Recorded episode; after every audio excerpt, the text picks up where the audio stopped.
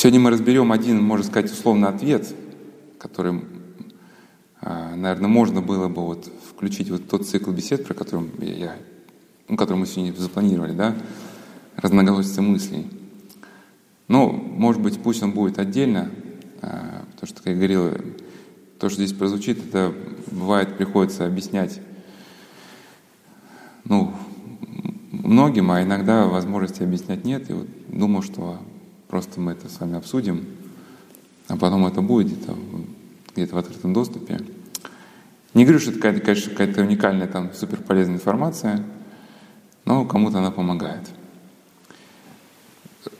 Где-то эта заявленная тема соприкасается, то есть я вас не обманываю, внешняя жизнь и мир мыслей. Но это просто бывает, обманывают лекторы, они там что-нибудь там тайны Египта, что-нибудь такое. Люди приходят на лекцию, им там какая-нибудь протестантская опять. Ну, начинается какая-то протестантская проповедь, что-то такое. А, значит, какую тему хотел разобрать, что вот э, некоторые аспекты, может быть, духовной жизни, вот, э, ну, не в городе даже, а в условиях, когда вот, большой возникает поток дел и мыслей, и надо куда-то бежать. Понятно, что у кого есть домик в деревне, теоретически возможно, там, встал, почитал утреннюю молитву, позавтракал, там, значит, набрал воду из колодца, напоил ослов, как бы, ну, что-нибудь такое, да. Потом снова почитал, снова помолился. В общем, но большинство людей все-таки приходится жить в таком режиме, как это хотя один студент математического вуза сказал, но очень точное описание, что ты э, хватаешься за ручку последнего вагона, набирающего скорость поезда, да, и ты за ним бежишь вот туда в надежде прыгнуть, и он все ускоряет, ускоряет ход, и тебе надо бежать за ним. Оторваться ты не можешь, да. Ну и несколько идей.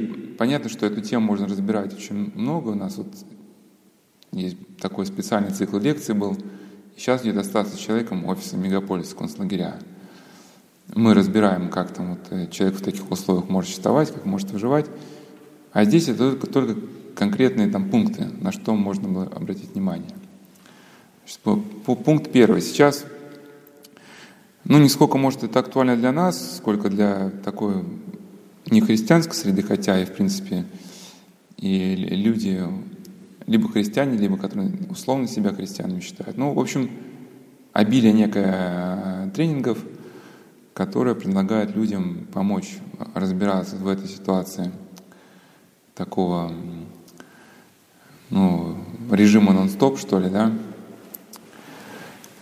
Ну, не сказал бы, что все эти тренинги плохие, ну, в них что-то есть, бывает, и что-то такое, может быть, что пригодится – но в целом все-таки часто, нередко акцент в этих э, тренингах, он значит, э, переходит на так называемые soft skills, это некие мягкие навыки.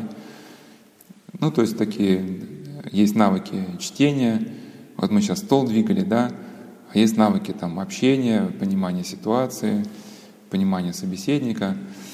По идее, это то, что у людей должно было бы само собой воспитываться, если бы они жили все-таки в какой-то целостной культуре, да, следовали каким-то ну, таким фундаментальным принципам, вот таким евангельским, у них бы эти качества сопереживания, понимания, это уже само собой развивалось. Но как так у нас культура становится все более и более индивидуалистическая, мы все более и более заморочены своими моделями, то вот люди ставят запрос, как от этих моделей освободить. Ну, сразу предупрежу, что если человек, когда освобождая, пытается выйти из проблем, он не приходит к истине, то он какие-то свои модели сламывает все-таки, да, но вместо них появляются новые проблемы, новые модели, даже, бы сказал, метамодели. Ну, просто приведу пример, да, вот, например, э, сейчас много таких курсов есть там для женщин, которые чувствуют, что они, в общем, никак не могут начать жизнь, что она, так сказать, вновь ощущается такой забитой, либо она влюблена, с этим ничего поделать не может, вот, ходит на курсы, ну, или там выпивающий муж, который, значит, все терроризирует – а она не может э, ничего ему слова поперек сказать. Ну, не говоришь, на поперек, это все по-другому решается, да не разбираемся, как. Это вот был другой у нас цикл бесед, проблема отклоняющегося поведения. Но это к чему?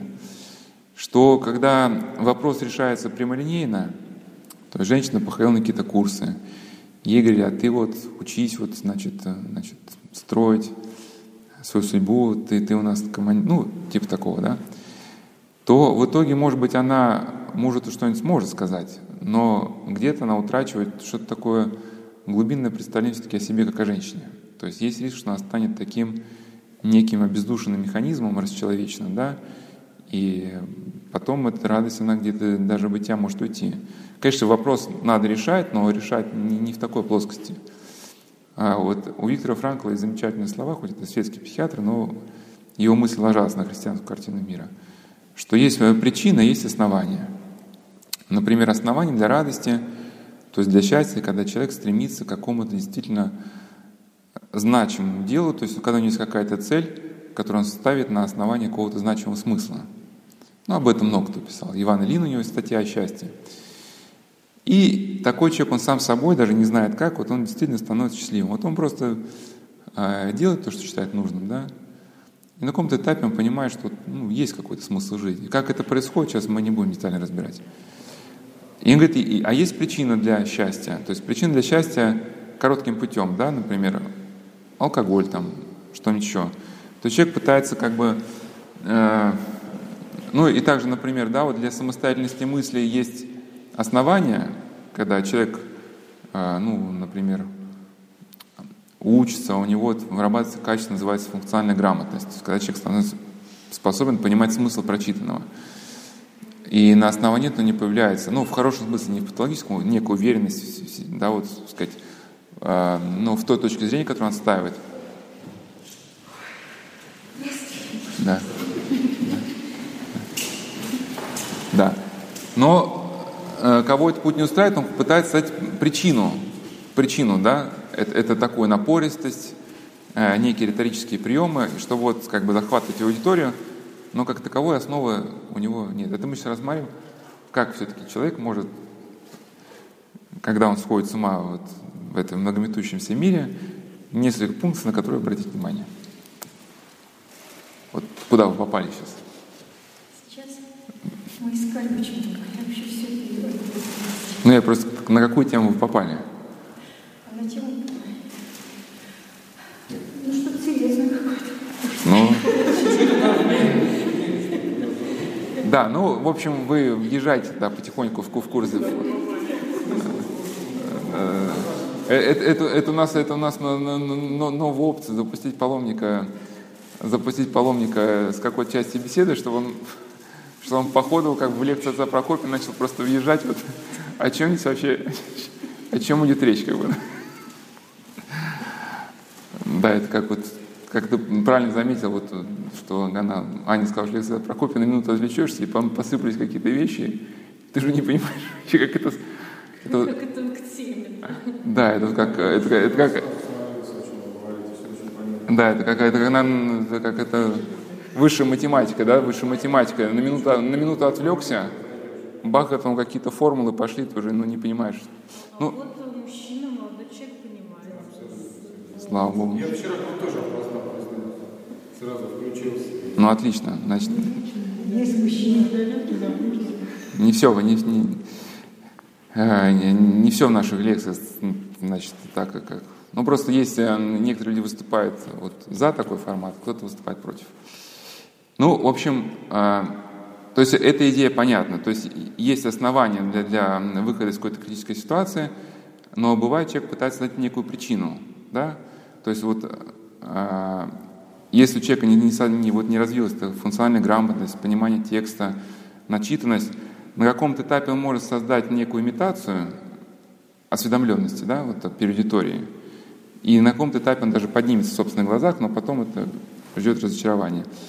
Ну или вот даже вот такие, может быть, а, глубокие внутренние проблемы какие-то, да. Вот тут на некоторых беседах вот рассказал про молодого человека, который из Москвы приехал, лез на вершину успеха там в Москве. Ну, все как по тренингу, все как полагается. Надо написать... У него была легкая депрессия, чтобы от этой легкой депрессии отвлечься, ему надо было написать цели на год, ну, им следовать. В итоге он написал цели на год, стал одержимо им следовать, в итоге легкая депрессия переросла в тяжелую, как бы, да. он достиг всего, что запланировал, но когда он достиг, я, говорит, я напоминал вот просто какую-то выжатую тряпку какой-то, да, потом из этого состояния пытался выйти через тренинги, на которых вы стали прописывать там ЛСД и какие-то извращенные интимные моменты, и в итоге тяжелая депрессия сугубилась вообще туда в полный минус, но в таком состоянии приехал на Соловки, и вот как раз здесь он как бы понял, что начинать нужно с другого, да, все-таки. Или вот такой пример, да, вот и профессор Короленко, академик Дмитриева описывали положение современной женщины. Ну, у нас никакой тут не сексизм, мы, так сказать, никого не, не обижаем. Да, но в том смысле, что, э, что э, ну вот тоже где-то все-таки надумана вот эта где-то идея. Понятно, что, ну сейчас мы не будем, я какие-то параллельные моменты буду просто сбрасывать, мы их не будем обсуждать, что, чтобы суть не потерять. В общем, понятно, что у женщин в современном обществе есть какие-то трудности, но они решаемы, если человек встает на правильные какие-то основания, да, постепенно развивается. Но, э, например, эм, какой-то момент такой тренинговый, который рассчитан там на, на 3 месяца, на 6, он предлагает набор каких-то поведенческих программ, такая, ну, условно, ну, натаскивание даже на что-то, да. Это действительно создать там в себе образ успешной женщины, там его визуализировать, и ты такой, значит, такая супер успешная, значит, вся там на, на, на, на лейблах каких-то, да. Ну и вот это впечатление, а, что вот ты, значит, сходу решаешь мыслимо и немыслимые проблемы, там просто, так сказать, э, с детьми, на работе. Ну, естественно, э, долгое время человек в таком режиме жить не может. Да? Нарастают какие-то нерешенные внутренние проблемы, и человек вроде бы с высоты своего как бы вот этого имиджа, он потом обрушивается глубоко в пропасть, даже еще, может быть, ниже, где он был. Вот как раз Короленко Дмитриева, они так и начинают свою книгу «Психосоциальная диетология», это все к первому, да? В принципе, там хоть не сказано про тренинги, про тренинги, да, но речь идет просто, мы сейчас разбираемся в состоянии современного человека в условиях нон-стоп. То есть нарастают какие-то внутренние проблемы. Человек испытывает потребность что-то с этим делом сделать. На этом пути он рискует ну, прийти даже к химическим аддикциям, алкоголь, наркотики, там, да, может прийти к процессным аддикциям. Процессная аддикция это, это вот, например, это зависимость там, от организации, это там переедание. Даже если не брать на переедание, да, это ну, просто когда ты много работаешь, тебе кажется, даже какие-то цели есть, но это опять же некая подмена жизни, вот имитация жизни. И на первом этапе, когда у человека возникает стрессовая ситуация, он действительно осваивает какие-то ну, достаточно простые, я бы сказал, примитивные приемы. Если у тебя э, возникла стрессовая ситуация, напиши 10 задач, которые тебе надо сделать на сегодня, и их делай. Да? Но вот если мы не успеем, мы перейдем потом к теме разноголосия мыслей. Я там буду рассказывать про одного трейдера, да, у которого были множество таких, ну, трейдеров, кто там торговли на рынке ценными бумагами. Говорит, когда у меня возникали, возникали такие стрессовые ситуации, я долгое время боролся со стрессом, а потом понял, что мне мое сознание как бы говорит, ну, что что-то идет не так. И вместо того, чтобы бороться, надо иногда и прислушаться. Да, вот, потому что понятно, что все должно быть конструктивно, и какой-то сигнал об опасности мы должны его ну, сбалансировать чем-то, чтобы это не перешло в панику. Да? У некоторых людей реальный сигнал об опасности, они перерастают в панику.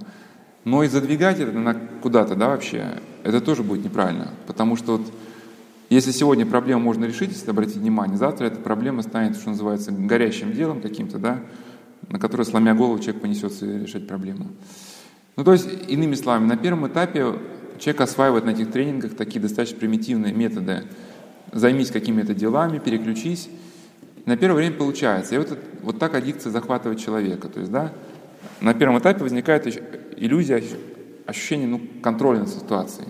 Ты научился справляться с внутренней болячкой тебя теперь душа не болит, ты красивая, успешная э, женщина или, или красивый, брутальный мужчина, который, в общем, знает себе цену и идет совершать великие дела. Но проблема стоит в том, что на, на каком-то этапе да, э, происходит, она, на называется фиксация. То есть человек фиксируется на это новом для себя переживании, да, и оно становится для него самодавляющим занятием. Вот как вы, кстати, вот вы были на беседе, да, интеллектуальная деятельность, э, как стратегия выживания в условиях тотального давления. Что некоторые люди действительно там в лагерях или вот в при, при тотальном давлении старались заниматься наукой, чем-то, да, но если это дело не связано глубоко с твоей личностью, если ты ну, не, сильно не стараешься совершить какое-то открытие, ну, и ты точно знаешь, для чего ты это хочешь сделать. Если для тебя эта наука способ просто отвлечься, то потом как бы возникает некая маниакальная сосредоточенность на каком-то вот деле, да, и потом связь с реальностью, она начинает разрываться, да, потихоньку.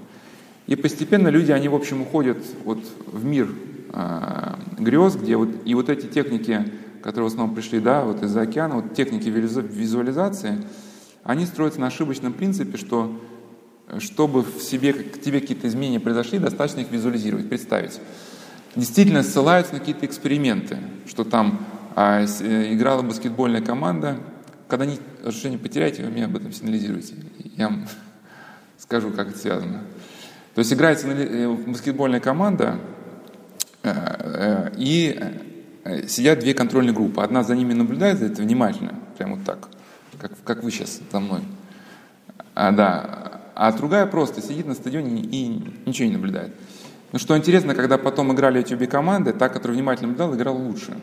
То есть действительно какие-то навыки, они, возможно, их усвоение через вот зрительную такую, да, и даже вот мы когда эту тему обсуждали с этим человеком, он говорит, что когда в советские годы, мой почти ровесник, там, это фильм наш «Моя молодость», Хонгельдон, тогда боевиков не было. Вот Хонгельдон тогда крутили везде. Это про как мальчик учился китайским боевым искусством, всякие немыслимые прыжки делали. И вот когда, говорит, ребята, мы после, выходили после просмотра, вот в течение получаса, часа после просмотра мы могли даже сальто делать. Да, но потом, пока у тебя жило впечатление, ты реально мог какие-то штуки практически ну, повторять. Но потом это уже пропадало, как бы, да. Ну, но это ведь касается только каких-то простых вещей, которые, ну, такая моторика, да. Все-таки какие-то сложные, ну, не люблю этого слова, у нас все-таки не психиатрия, да, такая безбожная, не, поведенчески, да. Все-таки да, сложные какие-то у нас, а, ну, выборы, связанные там, с анализом ситуации, там, пониманием собеседника. Вот, вот такие достаточно ну, ну, простые визу, визу, визуальные образы, они могут даже службу где-то служить плохую, потому что мы что-то себе визуализировали, а ситуация резко изменилась. У нас уже сформировался какой-то шаблон поведения. Или даже вот такой пример, да, что вот если вы вспомните все самые интересные встречи в вашей жизни, ведь все было не запланировано, ну, как правило, да. Какие-то прорывы, вот у тебя в творчестве, там, а у нас, так сказать, близкие люди, с которыми познакомились, ведь э, это редко, когда муж с женой там знакомятся вот как-то запланировано, да? Часто это вот какая-то такая полунелепая какая-то ситуация. Я к чему, что если бы за пять минут до этой встречи человека попросить визуализировать свое будущее, ну, может быть, какую-то ерунду бы визуализировал, да, он бы не смог даже предугадать, что с ним произойдет, потому что только когда с тобой что-то произошло, у тебя вырабатываются какие-то навыки, на основании которых ты понимаешь, что, оказывается, вот без этого, оказывается, может была а, пуста, но я этого раньше не понимал даже, да? Или такой образ, что вот если мальчика в 5 лет сказать, визуализируй себе будущее, в котором ты будешь развиваться 100 лет. Ну, это там, чтобы мне играть в компьютер, у меня было там 100 велосипедов, ну, примерно, да? То есть он даже не догадывается, что когда ему будет 20 лет, у него понимание жизни будет совсем другое. И это к чему? Что люди, если вернуться к началу беседы, испытывая какое-то трудно переживаемое состояние, пытаются выйти такими какими-то достаточно примитивными технологиями, визуализируют некий образ себя, где я в таком беспроблемном состоянии, типа я отец Прокопий, я абсолютно логично структурирую, произношу лекцию, да, и, и всем все понятно. Как. Вот. Ну, вы понимаете, что это смешно, как бы, да, уже. Но в, в том, что происходит? Вот как э, это два автора, которые ссылаются, профессор Короленко, академик Дмитриева, они пишут, что вот уход может совершаться с помощью каких-то психопрактик, с помощью каких-то технологий, да, но это как э, поход с золотым руном оканчивается катастрофой, потому что начинает нарастание разрыва некоторых очень важных связей, ну, с чем-то вот, ну, может быть, с нашей совестью, да, которая нам сигнализирует, что что-то идет не так. Обрати внимание с нашими близкими, которым что-то вот сигнализирует, ведь некий уровень тревожности, он нам необходим, чтобы принимать какие-то важные решения, да? И когда мы этот уровень тревожности блокируем полностью, с помощью психотехники, таблеток и прочее, мы перестаем ориентироваться в жизни. Другой вопрос, что мы должны понять, для чего нам нужна тревога. То есть Мы должны это как вот некий камень, да, в, ожерелье, сделать какое-то обрамление из других камней, из драгоценных металлов, чтобы камень смотрелся. И поэтому тревога, она когда уравновешена другими какими-то качествами положительными, она выполняет очень правильную функцию, она тебе дает сигнал, что вот здесь тебя ждет опасность, будь аккуратен. Но человек уже как бы понимает, для чего он страх нужен. Как солдат, он пони... страх помогает, но страх не должен тобой обладать просто, да? Вот, и происходит катастрофа. Либо человек заходит в жизни далеко от каких-то тех целей, которые действительно связаны с его личностью, да, либо он начинает связываться не с теми людьми, либо погружается в какие-то вот э, потоки этих бесконечных тренингов, но, в общем, нарастает какая-то ситуация тревожная, которая впоследствии ну, приводит к какому-то краху. Да? Ну и таких ситуаций много, сейчас это не наша задача, но главное, вот, чтобы первый пункт понять, да, что поход золотым руном а, оканчивается катастрофой. Это вот на тему визуализации soft skills. Да. Значит, что такое soft skills? Ну, примерно. Это вот некие мягкие навыки, там, руководителя, вот как, вот, по идее, если сказать совсем по-христиански, совсем просто, если бы человек в детстве жил бы все-таки, понимая, что вот любовь — это способность проявить внимание ближнему, у него был колоссальный бы набор soft skills, который бы э, был у него сам по себе. Вот эта замечательная книжка Ивана Ильина «Итог его жизни. Путь к очевидности». И вот он как раз там описывал, что те писатели, у которых было внимание к реальности, ну, интерес, они у нас производят впечатление какой-то даже прозорливости. Настолько он точно описывает там все характеры, все какие-то процессы, да. Вот. Соответственно, человек эгоистический, он больше обращен на какое-то свое восприятие ситуации, которое всегда ограничено. А, ну, второй пункт. А, Хотя изначально вот этот отдельный пункт, отдельную беседу изводил из цикла бесед разноголосия мысли, поэтому я там скажу, с чего это все началось. Да? Это вообще начался, э, я там планировал в этой беседе разноголосия мысли, когда разбирал, мы там разбираем какие-то истории живых, и вот разбирали вот несколько проблем вот этого трейдера, нашего паломника, которому после Соловков предстоит взяться за новый проект, а там вообще как бы туши свет в том смысле, что э, очень много факторов, которые тебя лишают внутреннего мира. Но вообще рынок это такая штука, э, что мир потерять очень легко. И э, что, здесь можно было бы вообще предложить? Какие-то мысли, кто вот на беседе ходил, может, вы узнаете, может, это обсуждали, просто сейчас где-то все собираю воедино.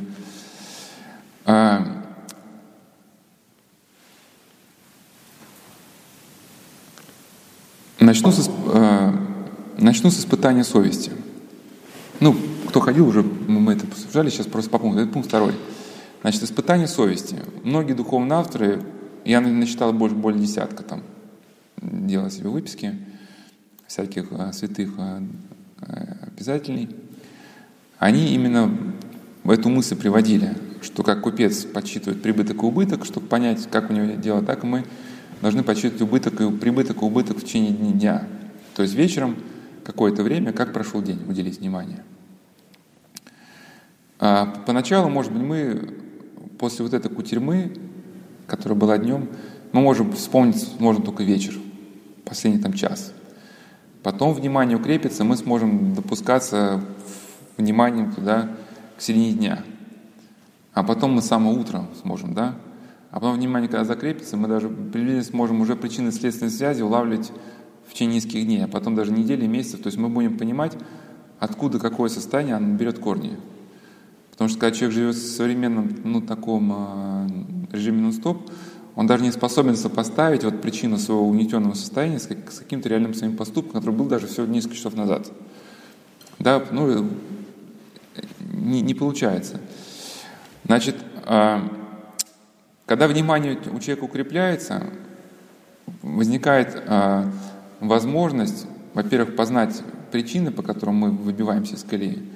Во-вторых, вот увидеть сам момент, потому что это, когда обычно происходит конфликтная ситуация, мы вначале ругаемся, потом понимаем, что что-то произошло плохо. Да, задним числом. Но когда мы эту ситуацию рассматриваем, ну опять же, все это как бы в Боге, да, который сопровождается каким-то молитвенным воздыханием, не просто сугубо аналитически тогда, а, там, Господи, помилуй, сказать, просим, каемся тут же. И вот как Ава Филимон в третьей части добротолюбия говорит, что когда совесть очищается, она начинает человеку очень ясно показывать, ну, внутри, что, что не так пошло и почему возникло вот то или иное. Да, это все-таки совесть глаз Божий, только, только когда сопровождается каким-то молитвенным воздыханием Богу, тогда совесть входит в такую какую-то, ну, пол, полносильную свою, начинает как бы в полную силу, может быть, работать. Когда внимание укрепляется, то есть э, мы уже можем схватывать себя во время совершения какого-то поступка, и нам уже заранее известны его последствия. То есть мы уже сто раз разбирали конфликтную ситуацию, как мы теряем внутренний мир. То есть потеряли внутренний мир, вспоминаем, как это произошло. И опять вспоминаем, что вот какой-то э, человек с нами стал спорить, мы ему свое, он нам свое. Мы теряем терпение, начинаем за его затыкать, он начинает затыкать нас, ну вот и критическая масса набирает силы, и происходит обоюдный взрыв. Когда мы ситуацию много раз разбирали, мы уже просто видим первые признаки. Он нас не услышал с первого раза, мы его с первого. Поэтому, наверное, лучше это сейчас, это не, не лучший момент сейчас разбирать, да? Да, да, как бы перенести на, на потом. Но это только когда мы ситуацию разбирали.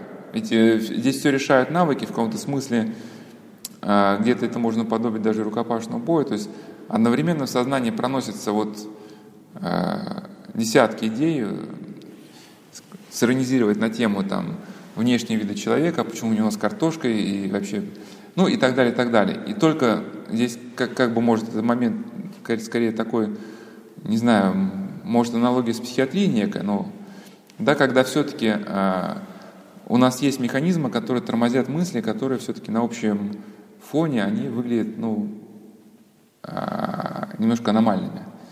То есть, когда мы разбираем все-таки совесть, каждый, ну, каждый день, какое-то время, да, у нас постепенно все-таки запоминается а, ну, то, что мы для себя полагаем нормой. И поэтому, когда возникают мысли в момент конфликтной ситуации, которые раньше нас уводили за собой, да, и мы начинаем там ругаться, скрываться, то даже на каком-то этапе мы не успеваем их отфиксировать, то есть они проносятся, и мы уже готовы даже пойти в их русле, но просто в силу каких-то внутренних механизмов нашего сознания просто тормозят сами по себе, да, через какие-то доли мгновения, потому что на, фоне общего нашей структуры сознания они все-таки являются, ну, такими диссидентами какими-то. Понятно все, да? Но чтобы вот это торможение оно происходило, да, а мы сами где-то часто не успеваем этот вот процесс фиксировать, должна быть какая-то работа проведена.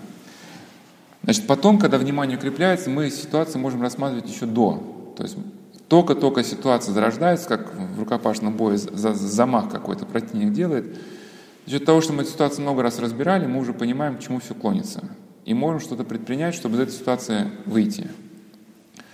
Что-то здесь может быть даже какая-то аналогия, да, подобно тому, как боксер после нокаута запись боя рассматривает с тренером, тренер говорит, в чем были ошибки. И у нас даже как начинает всплывать сам собой какой-то все-таки вариант наиболее приемлемый. Мы уже на уровне сознания успеваем сами поразмыслить, как правильно, потому что все происходит очень быстро. Но уже за счет того, что мы ситуацию много раз разбирали, он всплывает где-то сам по себе.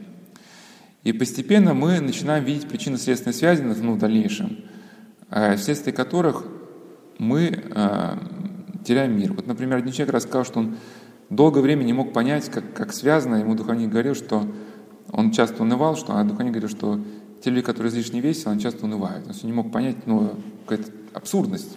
Как человек веселый может унывать? А потом только стало с годами понятно, что у веселости должна быть какая-то мера. Вот как мы говорили, да, что вот у тревожности есть какая-то своя мера, а также у веселости. То есть по какому-то поводу.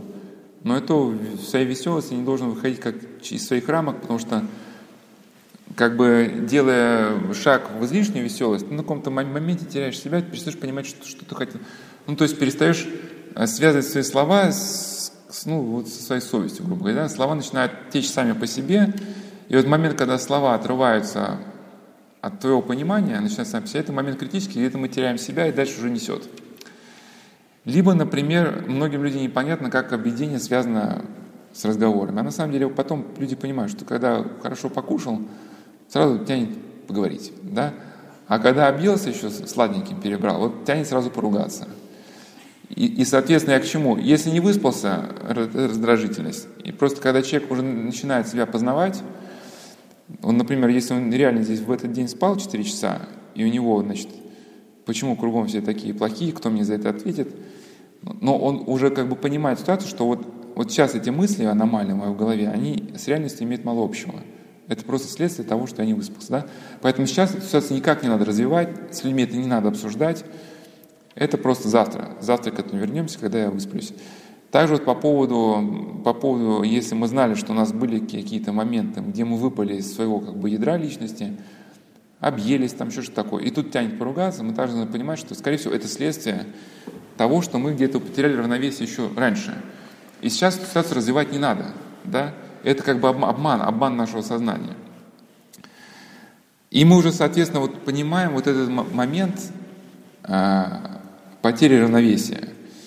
Как это связано с главной темой? Человек живет в режиме нон-стоп. То есть если бы у человека какая-то внутренняя есть все-таки иммунитет, а, мы обращали внимание, иногда у нас бывает внутренний такой настрой, при котором ну, мы можем в этой реальности существовать, даже если она ненормальная. Ну, как-то не люблю это слово такое, ну, не дешевым оптимизмом. Вот есть оптимизм нормальный, который, опять же, у которого есть основа, да, основа это понимание промысла Божьего, да, Евангелие всегда есть оптимизм дешевый когда у человека нет никаких пониманий, но он просто как бы пытается скрыть реальность за какими-то такими общими фразами. Как правило, это, кстати, вот это, это краховая ситуация, потому что бывают родители, которым говорят, э, что у детей нарастает какая-то проблема, что будьте аккуратны, вы сейчас ну, можете разорваться с ребенком, если так будете вести. Что вы такое говорите? Да вы, наверное, с какими-то бомжами общались, в нашей семье все хорошо, и вы на нас поклеп позволите. То есть, да, у человека такой как бы он весь на позитивном мышлении, но пока на позитивном мышлении ситуация у него выходит вообще из, ну, из рук просто. И ребенок уходит вообще куда-то вообще непонятно. И, но мы замечали, что в каких-то ситуациях, вот даже то, что мы вроде нормально более-менее воспринимали, с трудной ситуацией, вот нарастает состояние просто психоза, и мы ну, просто криком кричим, да? Ну, например, у человека, ну, там, ну, если сказать совсем какой-нибудь простой пример, ну, ну огород не раскопан. Ну или что-то у нее не получается. Но он приходит, понимает, ну ладно, не все в жизни получается, ну завтра получится. Ну как-то у него есть понимание, которое позволяет ему держаться. А на каком-то этапе он заходит, да почему мне не получается, почему мне не дают время, да почему мне все отвлекают, да что это такое, что с ума посходили. И вот начинается такая бессильная ярость, ты там колотишь, там, дайте мне, так сказать, кто мне даст ответ, почему так все происходит, но, естественно, никто не отвечает. Еще какие-то соседи, там, молодой человек, успокойтесь, да, и вот эта бессильная ярость против бытия, против Бога, против вот этой, так сказать, двери, которая, ну, она сжигает тебя еще, еще сильнее. Но впоследствии все-таки надо осознать, что вот это состояние, вхождение в измененное состояние сознания, имеет определенные причины. Как правило, эти причины могли разматываться в течение, там, может быть, двух дней, или мы здесь какого-то человека обидели, например, да, благодать потеряли, или равновесие потеряли, вечером, уже часов там 8, на заднем плане сознания вот начинает маячить какая-то какая-то ну, нелепая мысль, но вроде бы еще не страшная. И почему это у меня каждый год все чего-то не получается? Вроде бы мысль не страшная.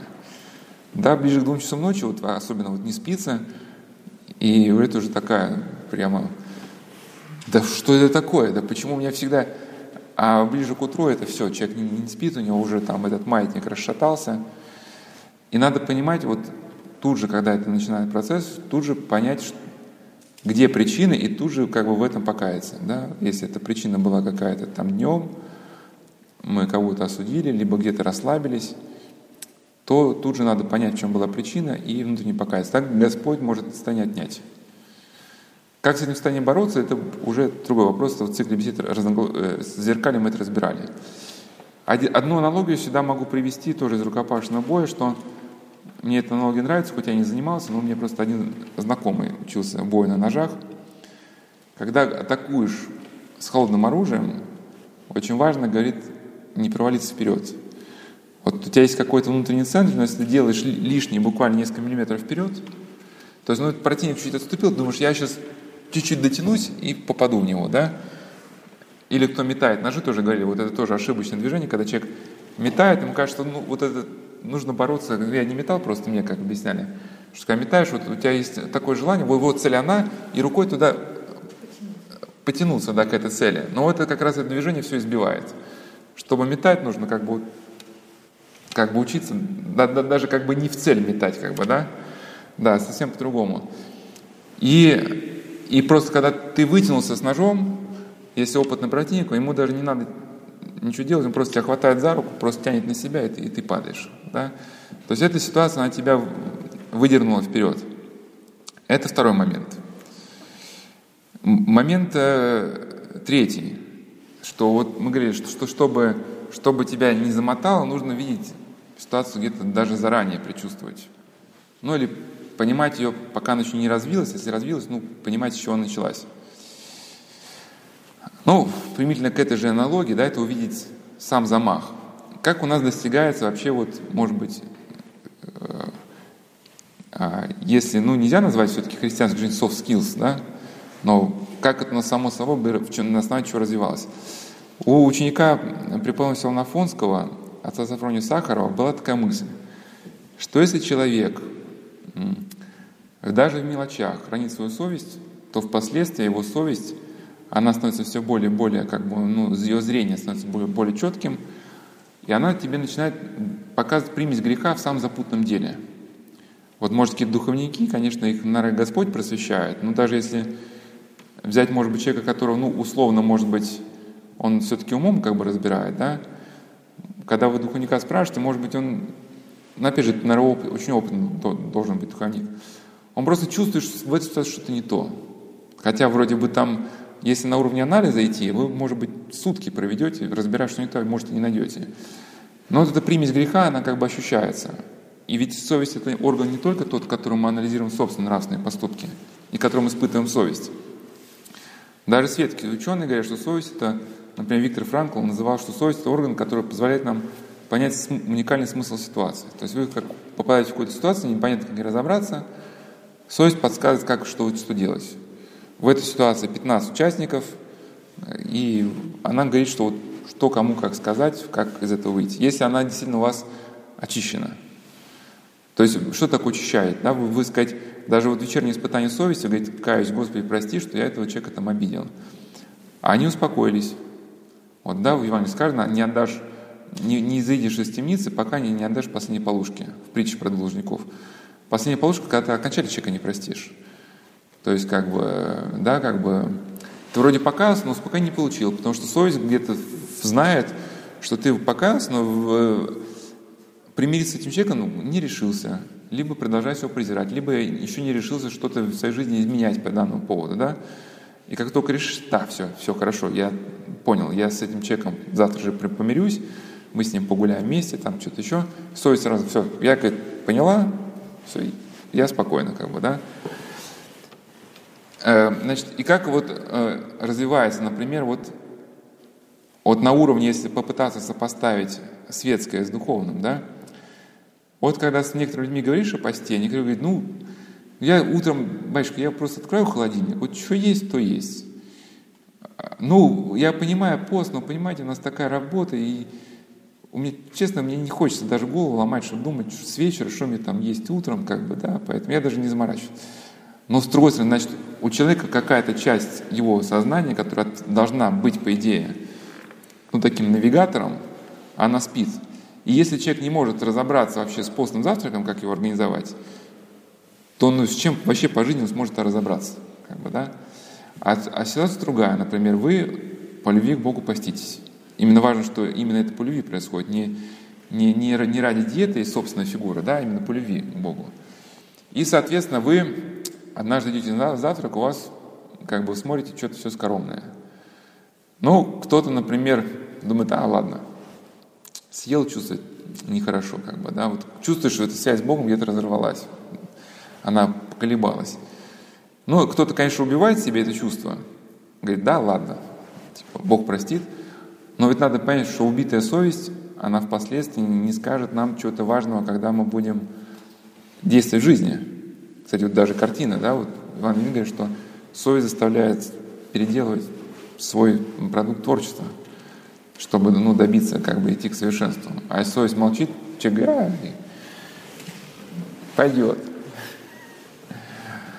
Вот. Кстати, академик Томский назвал совесть органом рецепции на расстоянии. То есть смысл исторических процессов – каких-то катаклизмов в стране можно понять только у человека развита совесть. Вот, то есть в стране происходит что-то, только люди с чуткой совести могут понимать, что дело пахнет керосином, что вот надо совершить какие-то сейчас шаги, иначе потом будет поздно, как бы, да. К вопросу про завтрак поздно. Кто-то поймет, что совесть обличает, надо бы в следующий раз как-то заранее думать. И вот человек, например, решает, что чтобы у меня был постный завтрак в среду, мне надо закупиться во вторник. На физиологическом уровне вот этот процесс означает, что у человека начинает развиваться лобная доля. Лобная доля – это как бы это отделы коры мозга, которые отвечают за планирование. По сути, лобная доля – это то, что, то, чем мы думаем, то, чем мы принимаем решения, да, долгосрочные. У многих современных людей лобная доля не практически атрофирована, потому что вот что лобная доля развивались, я подчеркиваю, по любви, да, необходима эмпатия, внимание к собеседнику. Когда внимание к собеседнику есть, мы получаем огромное количество информации, но полезной, конструктивной. Мы буквально на ровном месте. У эгоиста у него практически крайне затруднен вот этот информационный обмен с миром. Лобная доля не развивается, поэтому сейчас так много преступлений, совершенно абсурдных, где люди ну, даже на 5 минут, ну, на следующий день даже не просчитывают последствия шагов. Да, э, либо они все хотят для себя, обзывают человека, а потом удивляются, почему он им не помогает.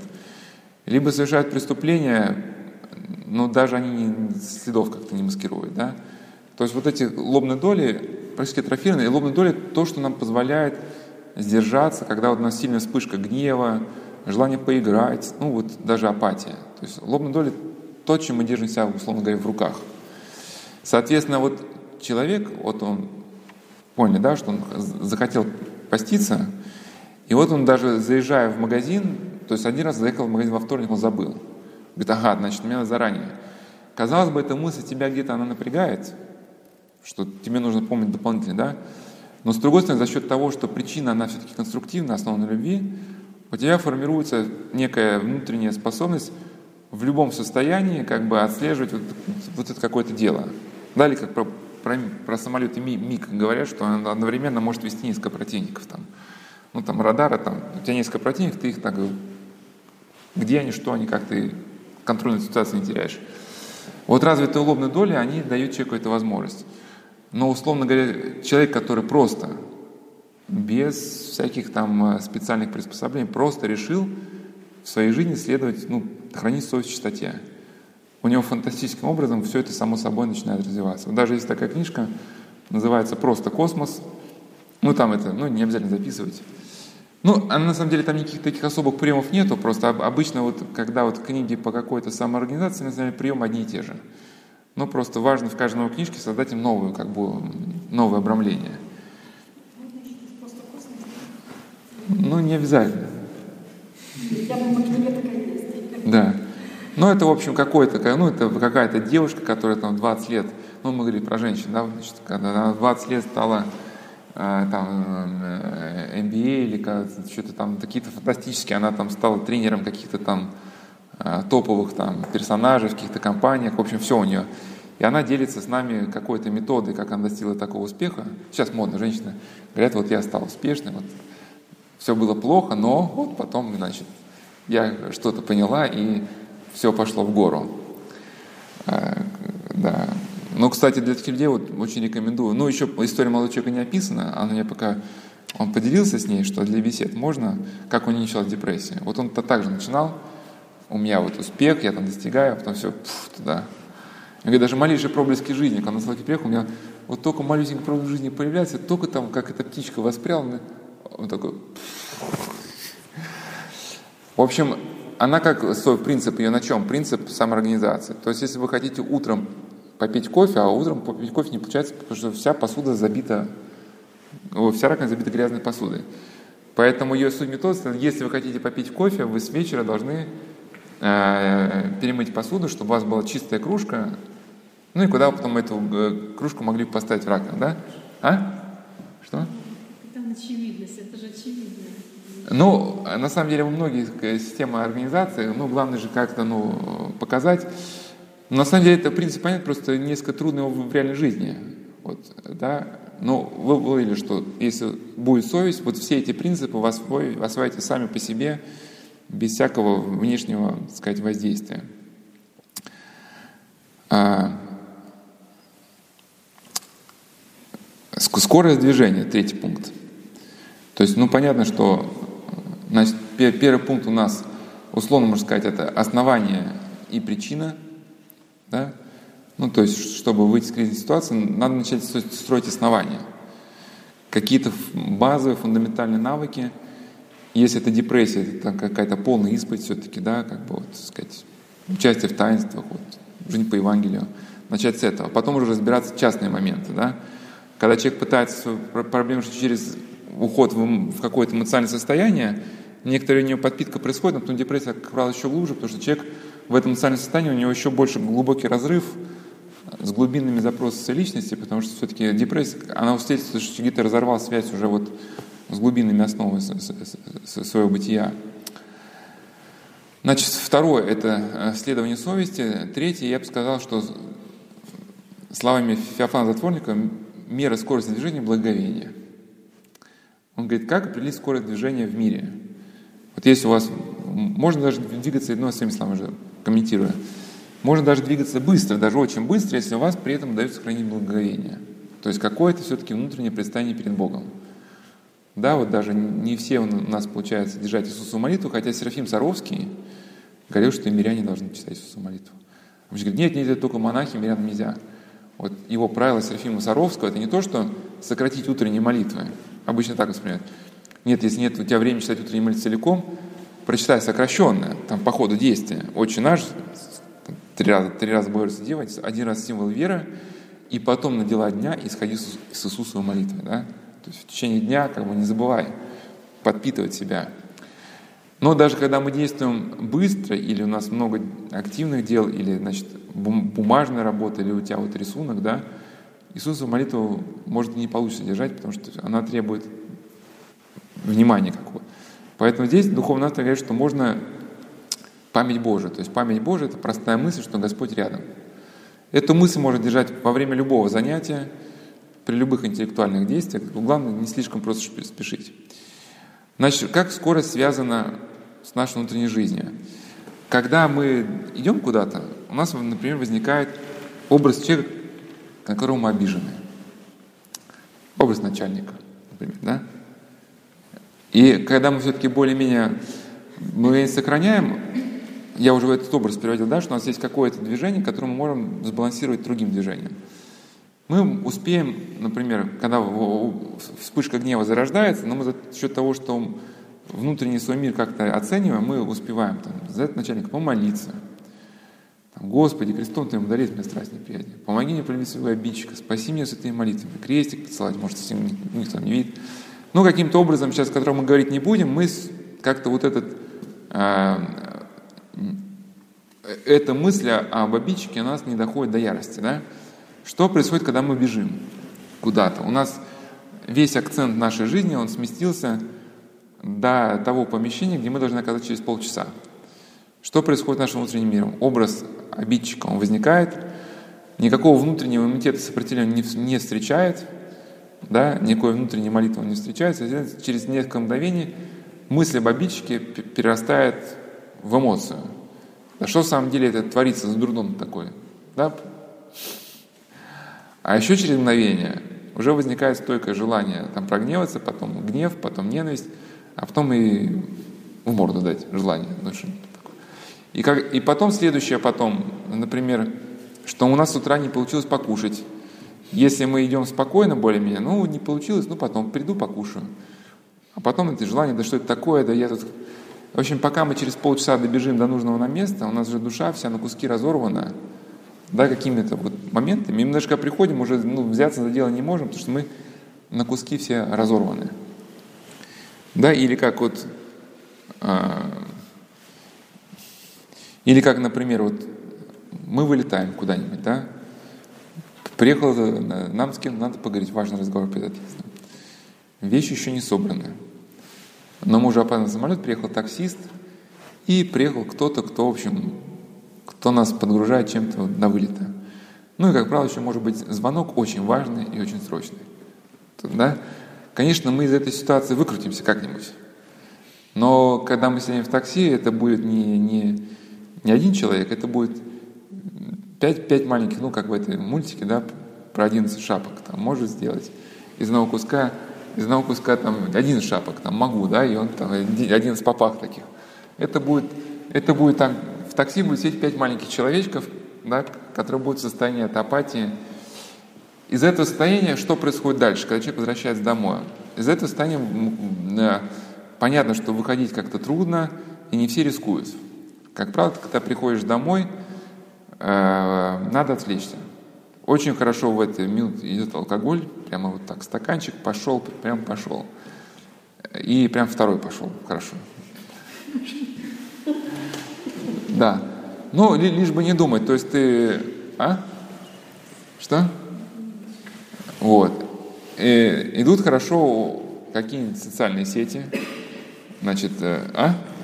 На, на, на, на, на, на ком женился, э, значит, тот-то или тот-то, и, и так далее, и так далее. И главное, чтобы это все протянулось до момента, когда уже мы отключаемся, вот остается только добраться до кровати и плюнуть. Но то состояние, как надо понимать, то когда мы вступаем в ночь, но это, в принципе, многие ученые об этом говорят, оно входит в нашу физиологию, то есть становится нашей плотью и кровью. Кстати, по этой даже причине, у кого болит спина и шея, вот даже есть такие корсеты, да, их рекомендуют на 20 минут одевать именно перед сном, что вы там зафиксировали, ваша шея неправильно, вот ты мотнула как раз.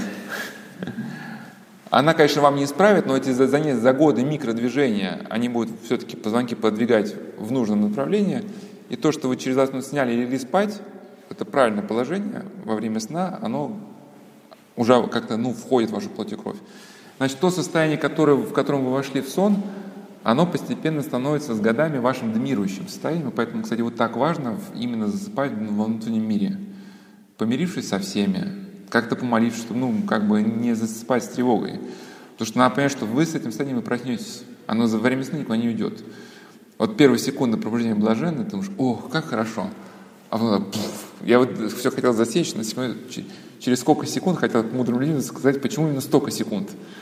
Да, ну, то есть ты, ты вроде проснулся, у тебя мозг свежий, обновленный, вот ну, перед тобой уже, и тебя накрывает состояние, которое было вечером. Да?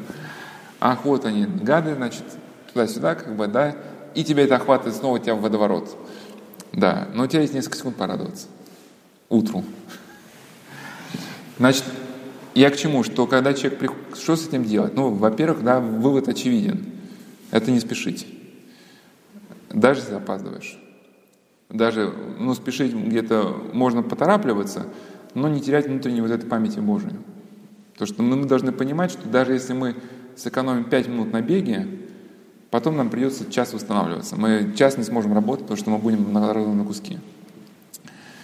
Значит, это даже, можно сказать, на физиологическом уровне, да, вот у нас, когда вот есть нейронные сети, ну, это так версия, предположить можно, да, в состоянии возбуждения какого-то гнева, вот у нас сигнал может пойти не по той ветке. То есть у нас есть какая-то ветка, например, наш родственник, дядя Вася. У него, значит, дядя Вася у нас формируется как нейронная сеть.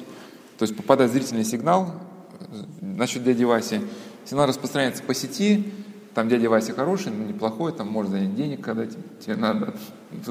В общем, момент гнева. Момент гнева у нас аномальная вспышка, в которой сигналы как но мне сейчас мозг, мне хочется сравнить, не знаю, параллельно с муравейником. То есть у муравья есть свои химические пути, они ползают, да, и у них химическая дорожка им прокладывает. Но только не надо повторять эксперимент, когда вы начинаете так тум, тум, тум по муравейнику. Они начинают ползать не по химическим своим дорожкам, а как придется, да. И значит, в момент возбуждения гнева или спешки есть риск, что вот этот сигнал, он соскочит на какие-то параллельные пути, которые должны были, по идее, тормозиться, и если вы потом не покаетесь, сейчас у нас будет следующий пункт покаяния, но покаяние, это, когда вы не вернетесь в прежнее состояние, есть риск, что вот эта новая дорожка, она активируется, да, а если вы завтра туда попадете, послезавтра постепенно прежние конструктивные сети начинают рассасываться, понятно, объясняю, новая патологическая вот такая торопышкина, она начинает формироваться. И у вас образ дяди Васи уже дурной. Поэтому, когда вы приходите, в общем, если стакан онлайн-игры, социальные сети, этот путь никуда. То есть каждый день ваше состояние будет напряжение нарастать, как один человек, который ну, пережил подобное состояние, очень хорошо описывал, как, как бульдозер, который отвал опустил, пытается сдвинуть э, кучу земли, но потом едет, едет, едет, либо ну, ну, упирается, ну, это упирается, это мой вариант, да, которую я хотел прежде. А он говорил, что либо на тебя это вот, ну если мощный бульдозер, вот эта шапка земли накатывается, накатывается, и она потом тебя на кабину начинает просто сыпаться. Значит, конечно, это внутренний подвиг. Мы уже говорили, что есть испытание совести. Это все-таки стараться каждый день. Но есть такие моменты экстремальные, когда вот мы приходим домой, вот мы с тобой, кажется, наговорили, вот такая и метафизическая тошнота. То есть это есть тошнота, когда нас укачивает, а когда вот мы оглушены впечатлениями, столько много за день было, встречи, и поругались, и там, и ничего, вот даже, даже не можем кушать. Вот кусок горла не лезет, э, не можем спать, не можем есть, не можем говорить, надо еще сделать какие-то звонки, а вот ничего не можем. Вот можем только упасть и таким тупым взглядом куда-то смотреть, да, ну, либо включить там что-то, экран какой-то, взять джина, как бы, и вот перед экраном вот так сидеть, да, как бы. И здесь можно встать, вот как Инан Краштас говорит, сугубо помолиться, то есть встать на коленочки, может, перед распятием, даже лучше в руки взять, потому что когда человек эм, держит в руки распятие, он хотя бы, это будет его держать во внимание как-то, да, ну, потому что а иначе он просто голову уронит на кровать, куда-нибудь так и заснет. А, и вспомнить, и, и именно даже уже не вспомнить, а именно как бы молитвенно вспомнить день, начиная с того момента, когда вы себя потеряли. Условно, вы собираетесь в аэропорт, это 16.20. Вдруг вам говорят там, Елена, мы понимаем, что уезжаем, все понимаем, но дембельский аккорд. Срочно надо поговорить с одним учеником. Сейчас он подойдет, через пять минут он будет, пожалуйста, проконсультируйте его. Тут вам так, таксист, да, как бы, алло, алло, вызывали, там, вы понимаете, что чемодан еще не, не собран, ну, кто-то еще подворачивается. И вот начинает имитация, вот 16, вы, да, в 16.20 началось. Вы, конечно, выкрутились, но в такси это уже 5 на Соловки туда, да, 5 маленьких Елен, как, да, в общем. И здесь мы говорим, что, Господи, значит, прости, что я, когда услышал первое известие, я побежал. Я побежал, бросил молитву, потом прости меня, что я вот раздражился, еще усугубил свое вот этот внутренний раздрай. Опять же, надо понять, что сейчас то, что я говорю, это не тренинг, это не аутотренинг. Ну, тренинг, аутотренинг – разные вещи, да? Это не какая-то психотехника, это, это, это, это какая-то все-таки связь с Богом, и Господь откликается только на это. И когда человек вот на так, опять же, это не испытание совести, то есть испытание совести, когда мы с самого утра все, да, а здесь только с того момента, когда мы потеряли, и мы эту ниточку протягиваем до текущей ситуации. Это не обязательно может даже вечером быть. Это может быть, мы пришли в 8 часов, но мы в полном раздрае, как бы, да, и не можем заниматься никакой работой даже. И когда мы э, эту цепочку молитвенного такого покаянного, это, кстати, не так долго на самом деле, э, доводим до текущей ситуации, вот это состояние, ну, как чулок, оно может сойти. Вот просто такой, фу, как бы, да, и все, в следующую секунду ты можешь читать, там, звонить, кушать, отдыхать. Опять же, это не, не силы вашего ума, а вот за покаяние просто Господь может дать этот мир душе, и просто состояние раз и ушло. Испытание совести немножко другое. Испытание совести – это, конечно, и покаяние, когда мы можем говорить там Иисусу молитву, то есть читаем про себя молитву, вспоминаем, как день прошел. Можем молитву Матаря, можем Господи помилуй. Но здесь очень важный элемент анализа. Здесь скорее это больше такое покаяние. Хотя тоже покаяние сквозь призму анализа. Но еще очень важно, опять же, если на эти посмотреть даже сквозь ну, такую научную какую-то сферу, да, очень ведь важно, в моменте покаяния мы устанавливаем вот ту ну, первоначальную нейронную сеть, которая, ну, по идее, она должна быть конструктивная. То есть на уровне ведь физиологии, когда мы говорим, Господи, прости меня, что я, значит, э, то есть у нас вот порушенные наши какие-то отклики, которые мы... Ведь, кстати, нейронные сети кто-то сравнивает, даже есть такое выражение нейронные поля. То есть нейронные поля, синаптические поля, синапсы связи. И когда я услышал первую фразу синаптическое поля, почему-то пришел на, на ум э, э, библейское повествование о Адаме, который нужно было воспитывать свой сад. Да, и по сути у нас синаптические поля – это вот наш внутренний сад, который сделает нашу либо жизнь а, мирной, даже посреди вот хаоса, либо сделать нашу жизнь адской. Как бы, да, вот эти нейронные сети, это вот как бы то, что мы пишем, то, что мы пишем, создаем, это вот такое, как у Ивана Ильина выражение жизни творчества. И вот когда мы в, пока, в покаянии, соответственно, молимся, мы вот исправляем вот эти искаженные тропинки, в этих нейронных полях, да. И постепенно вот эта ситуация справляется, но самое главное, конструктивная ситуация все более и более, она становится более такой, что ли, крепкой. А,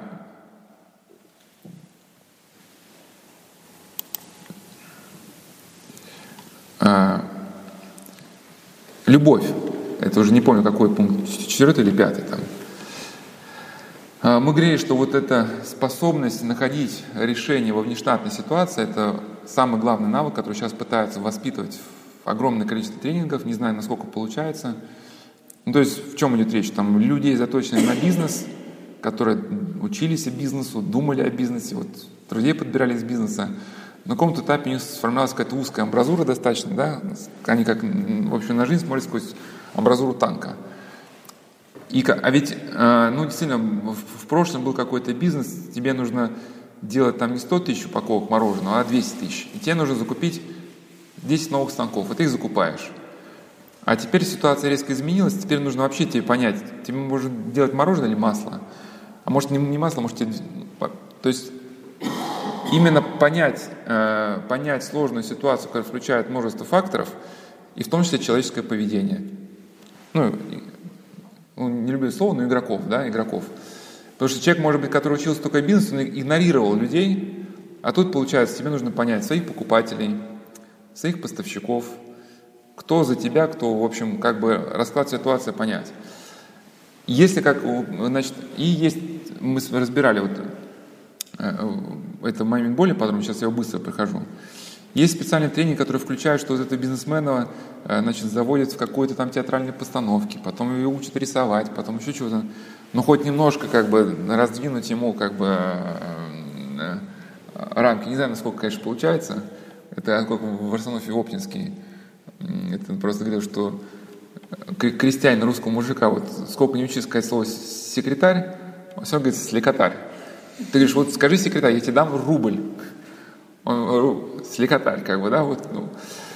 Но это к чему? Что если у человека есть внимание к собеседнику, и вот недавно я выложил статью, да, ну, прошу не воспринимать это как саморекламу, что идея академика Том, у Томского в лекциях, текстах Иранов Прокопия, это не, не самый пиар.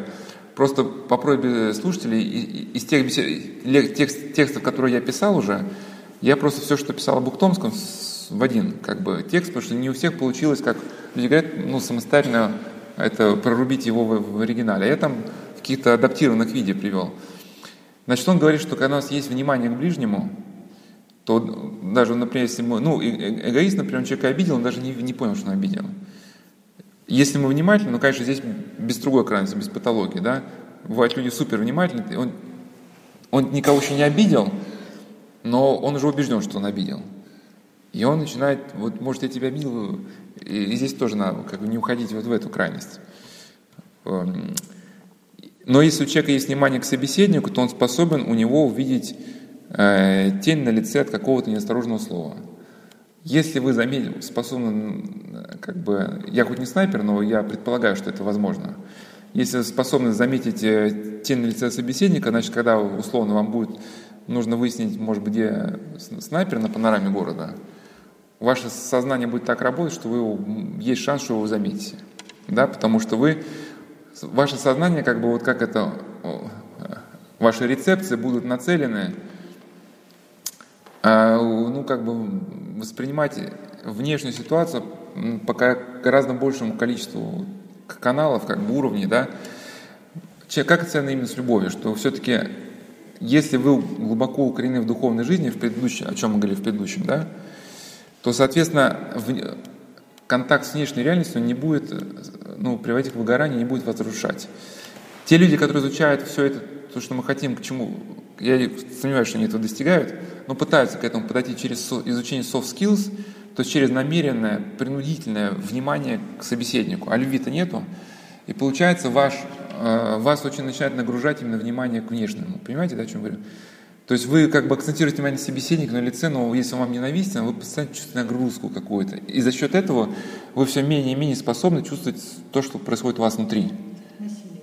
Какое вот насилие? Да, если у вас интерес к миру есть, если сформировалась доминанта на лицо другого, то есть интерес к миру – это как конструктивная часть вашей личности. вы даже незаметно для себя вы получаете огромные массивы пласты информации, или я сравниваю ситуацию, когда вот вы как бы сигнал от мира получаете по широкополосному шлейфу, как бы, да, вот такие шлейфы есть там у компьютеров. То есть, сидя на пне, вы можете знать о мире ну, буквально все, потому что это, отовсюду вам несется как бы да, данные. То есть, кто-то вам книжку какую-то подсказал.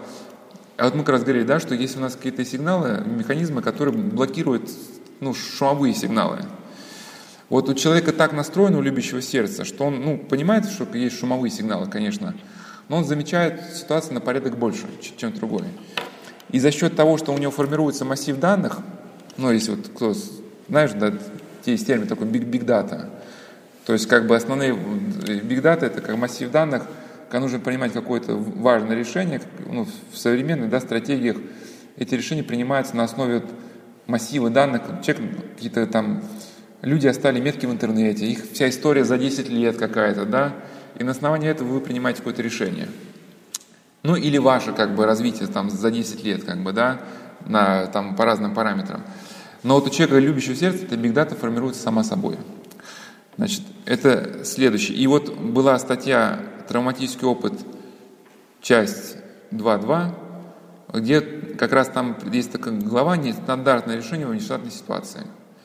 Там я разбирал книгу Юрия Бессонова «26 тюрем побег Соловков», что он совершил фантастический побег, ну, но аналогов-то не, не так много в истории. Вот когда э, люди приезжали, которые, с ним еще бежал из, из, из Ингушетии Мальсагов, ингуш, но э, лидером побега был все-таки Юрий Бессонов. И Мальцаг, ну, настоящий воин был, он говорит, что ну, успех предприятия зависел от все-таки Бессонова. И когда наши представители музея ездили в Ингушетию, ингуши даже не знали, что здесь, на, на севере, их соотечественник изучают. Когда они летят, они ну а что такое, ну, ну что такого, ну сбежал, сбежал. А потом они летят на Соловки на, на самолете, и вот эти там, он говорит, а что это такое? А, говорит, это все Анежский район Архангельской области, как бы, да? А, говорит, а, а он куда бежал? Ну, говорит, ну вы до Финляндии проведите. Э, и они попытались, эти группа ну, э, ингушей, они пытались повторить путь своего отечественника, они там 5 километров где-то прошли, сколько там, они увязли там в, в и, в общем, не смогли. Это я к чему? Что просто Юрий Бессонов, когда в этот побег ушел, вот были некоторые моменты, которые, если бы он их не почувствовал, не знаю, непонятно, как это Господь ему открыл, либо он их почувствовал. Но если бы этой информации не было, он бы, не, он бы погиб. И также в этой разделе приводил вот э, один эпизод из жизни э, из книги «После казни» Вадима Байко, где его фантастическое чувственной ситуации. И в этой же беседе приводятся те лекции, то есть в, в этом разделе приводятся те лекции, которые мы разбирали с паломниками на вот эту тему нестандартной ситуации. Ну, суть, вот я уже, в принципе, сказал. Следующий пункт. А, а, это а, а, ну, такое получается, как бы, тавтология, но по делу. В следующем пункте я приведу пять пунктов. Я их на многих беседах говорил, но здесь скажу особо. Пять пунктов, на основании которых мы можем сопротивляться каким-то разрушительным идеям. Как, э, почему это, э, значит, э, люди многие разрушительным идеям ничего не могут противопоставить. Они пытаются противопоставить эмоциональное состояние, но в этом ошибка, противоставить нужны навыки. Вот э, не буду называть книгу, которую я недавно читал по работу по посттравматическому расстройству, потому что автор еще жив, чтобы не вступать с ним в полемику. Но его рекомендации были ужасные. То есть он описывал, например, его свою пациентку, девушка, она была изнасилована. И на этом примере, кстати, приведу вот то, о чем мы говорили, да. И у нее вот она потом э, стала жизнью становиться более серой и мрачной, формировалась патологическая доминанта. Кто на беседы ходит, знает, что такое доминанта. То есть она на мир смотрит сквозь призму опыта. Но почему-то ее стало тянуть в бары, в бары, где были мужчины, она с ними выпивала и стала продавать в стрип-баре. То есть к этой идее я комментирую, что вот первая мысль – основание и причина, да? То есть психотерапевт в данном смысле, в данном случае пытался создать ей причину по выходе из травматического опыта, но основание не было заложено, потому что, да, он ей не сказал, а, ее изнасиловали, когда она стала фильтровать с тремя мужчинами. Говорит, ну, я не говорю, что надо человека обвинять, там, вот такая рассекая, сама напросилась, это тоже где-то, да, излишнее. Но хотя бы, чтобы человек вышел из этого переживания, чтобы у него сформировался другой взгляд на мир. ну как ты свой поступок оцениваешь? Было ли это правильным? Если человек говорит, нет, это было неправильно, это выход, начало выхода. А потом как ты вот оценишь свой поступок вообще вот, ну там, в стрибаре ты танцуешь, с мужчинами там выпиваешь, как бы, да, как это считаешь? То есть психотерапевт даже не поставил вообще как бы, ну, какой-то, не попытался, чтобы она дала оценку. Ну, в чем суть терапии? Она была ужасна, мне кажется, даже бесчеловечна. То есть он попросил ее во всех подробностях записать процесс изнасилования и дал ей задание каждые 45 минут, а каждый день слушать по 45 минут. И нас наиболее моменты, которые пугали, то есть приближалось какое-то описание, наиболее болезненное, ну, ее, она начала переживать, и он говорит, что вот она через месяц научилась свои переживания контролировать в момент прослушивания записи. Я человек косноязычный, я не могу формулировать четко мысль, вы сделаете за меня, но я как бы в чем вижу подмену? То есть вместо того, чтобы человеку дать конструктивную основу для преодоления вот самой этой патологической доминанты, эта доминанта остается, но просто психотерапевт, подменяя ситуацию, он как бы учит ее контролировать эмоции, которые возникают при воспоминании. То воспоминание остается, все остается, вся эта боль душевная, все это остается, никуда не уходит. Да? Я понятно объяснил? Ну, по, по сути, да, по сути, как бы э, научиться бороться с тревожностью, когда в твоей жизни остаются все предпосылки для того, чтобы тревожность возобновлялась. Я понятно объяснил? Да? Хотя подлинный вот выход из травматического расстройства, я уже статью указал, это все-таки многие авторы, и, и это когда все-таки у человека появляются там новые жизненные интересы, какие-то конструктивные там э, социальные контакты, когда эта женщина, она там э, выходит замуж, рожает детей, или вот она где-нибудь поедет волонтером поработает. Вот, вот что-то такое в жизни появляется конструктивное, да, то, что позволяет тебе вот начать все-таки в жизнь ввести какой-то новый опыт, расширить ну, это уже сейчас не буду треть, кто захочет прочитать статью, преодоление травматического опыта, христианские психологические аспекты, часть 2.1 и часть 2.2. Это сейчас к чему? Значит, пять пунктов, которые на самом деле помогают человеку справляться с вот этими э, переживаниями. И уже, их я уже разбирал, когда мы разбирали тему наркотической зависимости, любовной зависимости, там, ревности. Кто находил все эти пять пунктов помнит. А, опять же, помню вот эту мысль, что на фоне, на фоне, если у нас есть какой-то конструктивный дрой личности, просто в силу организации нашего сознания, мысли, которые все-таки на этом фоне кажутся аномальными, они будут тормозиться где-то сами по себе. Да, поэтому наша задача воспитать какие-то навыки. Да, вот как Силий Игнатий Бринчинов, можете почитать у него статью, так он пишет о навыках, что навык это ну, великое дело, если вы воспитаете, как, и, и в другой статье а, в книге «Отношения современного монашества» он пишет рекомендации человеку преступления в монастыре. Он говорит, юноша, обрати внимание на навыки. Если ты воспитаешь добрые навыки, они тебя потом будут как бы покоить. То есть, когда, ну, иными словами, когда мы будем э, усталы, и наше сознание будет недостаточно острым, чтобы ситуацию осмыслить и бороться с ней как-то, да, на уровне там молитвы, еще чего-то, да, навыки, если у нас сформированы, они будут вести нас сами по себе. Или ну, автоматическое слово не очень хорошее, но скорее будет помогать. Или как один человек говорит, что когда вот, э, значит, он вот этим путем шел, там, покаяние, там, значит, э, испытание совести, потом возникла конфликтная ситуация, к нему должен был прийти просить помощи человек, которому был неприятен, и говорит, а вот сейчас придет, а ему скажут, а вот, вот пришел помощь просить, ну вот теперь и, и как бы позлорадствовать, да? А когда он пришел, говорит, включились навыки. О, пришел, давай, давай чеку, как бы, да, как бы. И раз я хотел, говорит, хотел поругаться, а раз как-то само собой получилось, что мы пьем чай, как бы, ну, дружим уже как-то, да. То есть э, в тот момент, даже когда твое сознание помрачено, и ты не можешь уже как бы, ну, каким-то образом себя в евангельское русло уже, ну, вести сознание, ты просто подален. Навыки будут тебе помогать. Значит, пять навыков. Э, вначале режим. Очень важно, чтобы был режим дня. Во сколько мы встаем, во сколько ложимся. Вчера была тема насчет концлагеря, мы говорили, да, что регламентированная обстановка подавляет человека. Э, э, это никакого отношения не имеет. Там все-таки регламентированная обстановка была, во-первых, навязана извне, во-вторых, э, следование регламента уже включало в себя унижающие вас какие-то там моменты. Да? Здесь режим вы продумываете сами, и цель вашего режима вот когда вот максимально вы в таком конструктивном состоянии, в мирном духе, вы думаете, как максимально полезно было бы организовать свою духовную жизнь. Вот в мегаполисе или в городе где-то.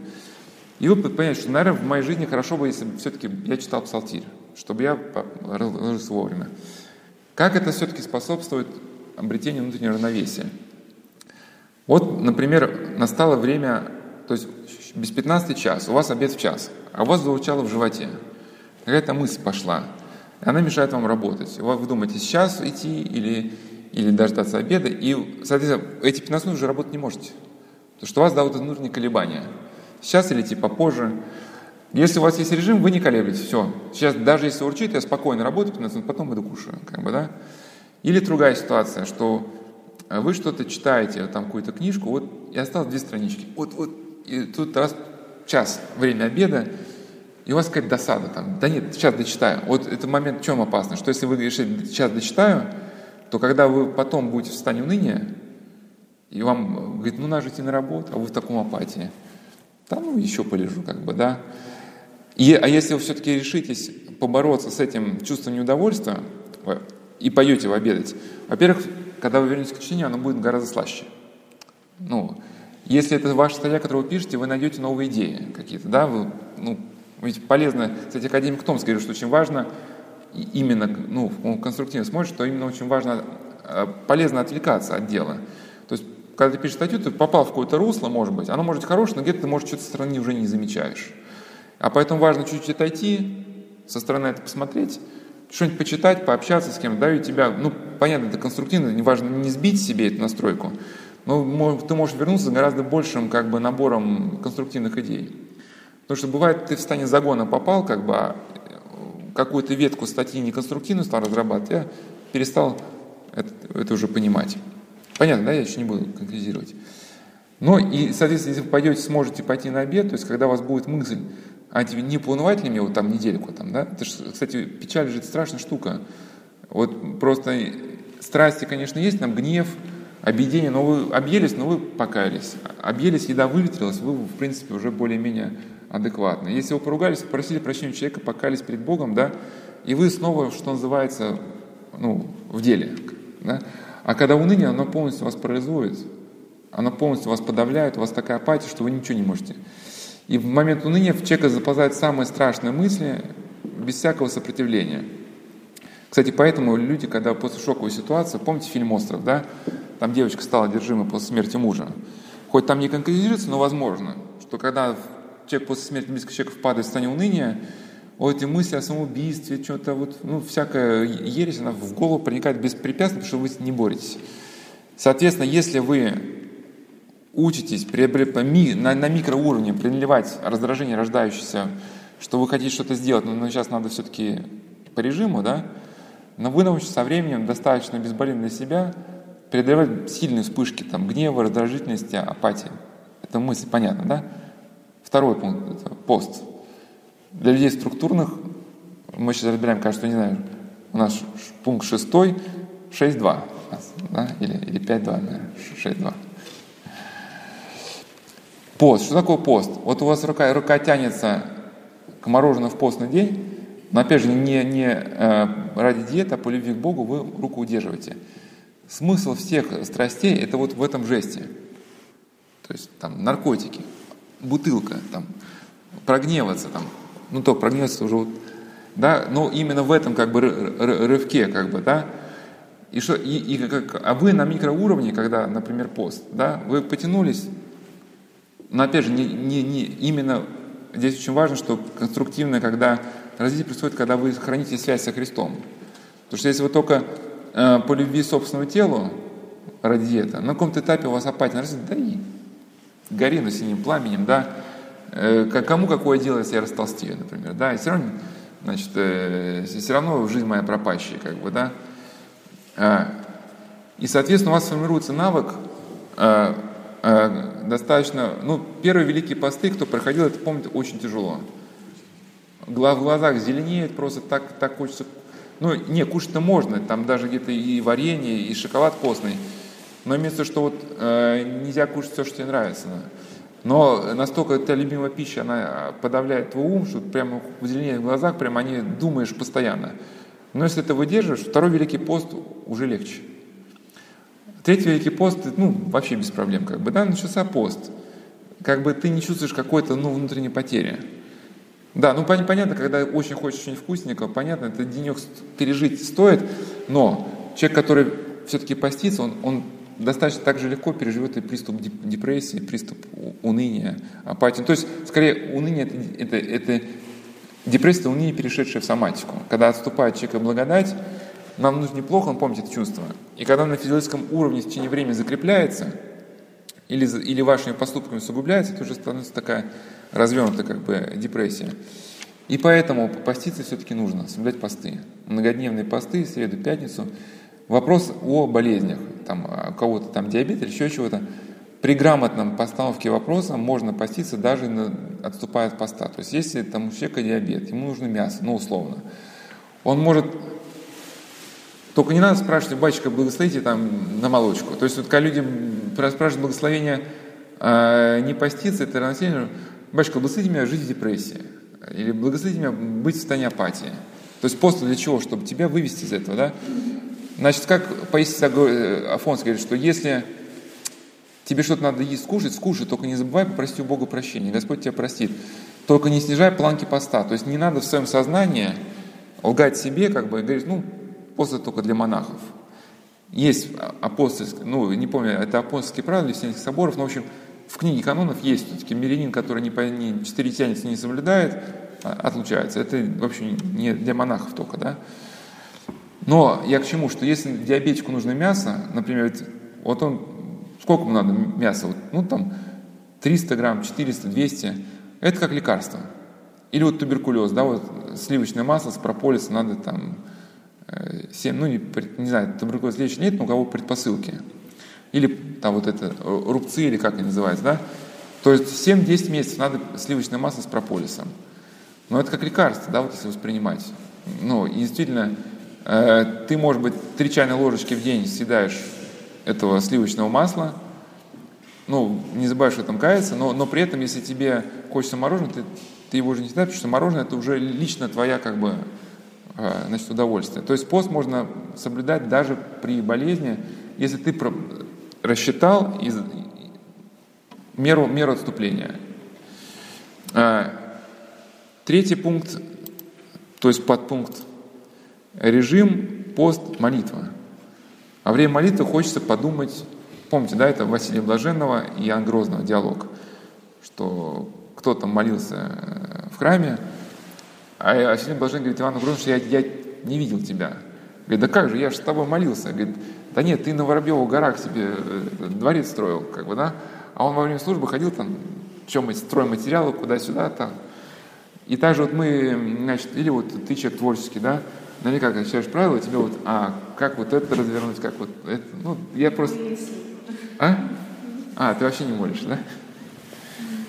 Ну, просто обычно вот я, когда статью пишу, вот когда читаешь правила, думаешь, ага, вот здесь надо там дописать, потом доделать. Ну, в основном э, начинаешь как бы додумывать.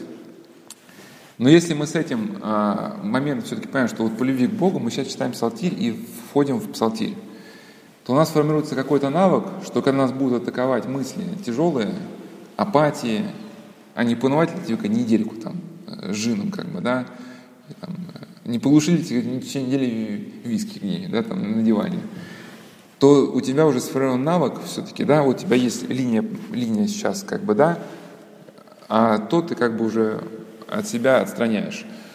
А, послушание. Святые отцы, почему, ну, вообще для чего в монастыре послушание? Чтобы дать человеку возможность, ну, по идее, как непрофессионально молиться. Потому что когда человек молится, у него постоянно вот так, ну, мысли, там, кровать там, не такая, дверь не такая, соседи не такие, все не такое, как бы, да. Ну и постепенно ты как бы погружаешься и молиться не можешь. И постепенно ты учишь это через послушание, то есть, например, а, может быть, какое-то дело, которое не, не, не очень тебе хочется делать, ну ты его делаешь. Опять же, не, не, не, это не рабский труд, да, ведь люди приходят в монастырь по любви к Богу, по любви к своему духовному отцу. И вот Игнатий Бринчинов в своей книге «Приношение современного монашества» он так и пишет, что египетские отцы, ну то есть самые аскетичные, да, они свидетельствуют, что тот, кто не прошел школу послушания, он не способен, ну, то есть не сможет преодолеть ни гнева, ни, ни похоти, вот, ничего такого. Потому что когда эти мысли штурмуют, у тебя нет возможности от них никак отвлечься. А вот через послушание, да, то есть, эм, ну, даже послушание церкви, да, замечательная статья Александра Ильичинова «Демонское творение о гордости». Он пишет, как гордость порабощает человека. Он пишет, а в чем же выход? Это любовь, послушание по ступенькам, всему доброму и прекрасному, что есть, да, послушание близким людям, лучшим людям своей страны, таинственным устанавливаем церкви и ее уставом, да. То есть послушание это не порабощение, послушание всему доброму и прекрасному, что тебя как бы возвышает, что тебя э, выводит из этого твоего болота.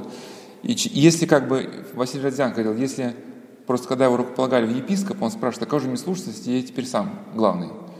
Он говорит, а если просьба ближнего, Антоний Суш сказал, если просьба ближнего не противоречит Евангелию и твоей совести, прояви послушание. И поэтому Василий Родзянко даже о нем, кто ну, читали святые святые, какая бабушка на улице там, э, говорит, Владыка, не осветите мне квартиру, а то наш приходской священник не хочет взять. Он говорит, а, хорошо, где квартира? Да ты здесь недалеко, там вот как называют какую-то станцию на, на, на электричке. Ну, и этот епископ ехал за этой бабушкой освещать ей эту, ну, э, квартиру. Но он воспринимал как, как э, ну, через все-таки принял промысла Божия. И вот такая ситуация. Кто становится вообще наркоманами? Люди, которые изначально до, еще, у меня статистики нет, выборки нет из, из общения, еще до того, как они вошли в зависимость, они не могли справляться с желанием вкусной еды. Да, вот либо что-то им такого вкусненького хотелось, прямо они в эту тему западали и не могли себе отказать, Потом это несчастная любовь, ну, любовь не в смысле любовь, а в смысле жажда обладать. Когда вот тебя поразил какой-то объект, это, так сказать, девушки, ты прямо им заболел, и ты хочешь им обладать, а он как бы не обладается, да. И у тебя какая-то там депрессия, там я ее там убью, там, значит. Потом люди, как правило, если в поле зрения попадает наркотик, ведь механизмы все те же самые, да. И если бы и есть шанс выгрести, выгрести у тех, у кого было в детстве послушание. Вот банально на уровне не помочь посуду, не поешь гулять. Да, ребенок ругается, там плачет, мама, я не хочу мыть посуду. Но когда ему будет плохо, даже если, ну, не дай бог, станет наркоманом, и эта тяга будет звать его к слому туда, к деформацию, да, надо какое-то дно, у него будет навык ей противостоять, потому что этот навык был воспитан еще в детстве вот на этом посуде, да, и, или вот помыть посуду сразу, вот, тоже можем все воспитывать. Понятно, без Бога это не работает, но тем не менее какие-то, ну, с, Богом какие-то вещи могут работать. Или как мне даже понравилась заметка ВКонтакте одного человека, или не ВКонтакте, где-то в другом месте. Он говорит, к чему я пришел, не помню, там, к 30 или к 40 году, каким мудростям жизни, да? Ложиться в 10 часов это, это вообще круто. Мыть посуду сразу после этого вообще фантастика, как бы, да? Лечить зубы сразу, как только заболеет, это, это просто классно. Ну, как бы, видимо, когда человек был молодой, он говорит, я еще успею, и в итоге гора посуды, ты приходишь домой, тебе не поесть, не приготовить, как бы ты засиделся ночью, там утром встал, ты не можешь работать, зуб довел до состояния, когда он совсем, как бы, да. То есть какие-то простые моменты он научился, ну, соблюдать. Любовь, самое главное, связано со всеми, ведь режим, пост, молитва, послушание, все ради любви. Если это ради эгоизма, это ничего работать не будет. А ради любви, например, это, значит, к Богу мы стараемся ум держать в словах молитвы, да. Ради любви человеку мы послушание, ради любви к Богу это пост, как бы, да. Может, даже ради любви к духовному отцу это и тот режим, который он нам дал, да. И, соответственно, э, любовь, она всегда нас призывает, то есть, как бы, как Ухтомский говорил, что мы постоянно находимся на грани. Э, с одной стороны, если что мы уйдем в свои какие-то модели восприятия, да, и с другой стороны, вот есть рядом с нами вот этот неистощимый мир, ну, мир неистощимый в своем многообразии. А что мы выберем, жизнь вот полное содержание, это конструктивное отношение с ближними, сказать, вот этот э, путь созидания, или выберем свой, как угнетенность, там, депрессию, эгоизм, это уже зависит от нас. Здесь речь не, не идет о, о том, что мы, может, выберем какое-то состояние, которое нас избавит от депрессии, в том смысле, что мы можем выбрать путь, который даст нам основу да, для преодоления всех этих состояний. И ведь, чтобы оторваться от модели в пользу ближнего, это мы подробно разбираем э, цикл разногласия мысли, это всегда требуется подвиг, усилие ума. То есть у вас есть такой взгляд на реальность, ну или вот мы с вами обсуждали, да, вы, так сказать, вы обижены человека там, вам кажется, что он что-то в вашу сторону как бы, ну, сказал плохое. Он объяснился, и у вас как бы теперь выбор. Как бы по любви э, воспри его точку зрения воспринять и соединиться с ним дальше в конструктивном общении, либо остаться в своей обиде, как бы, да, в своих этих домыслах, и какое-то общение будет, ну, где-то разорвано.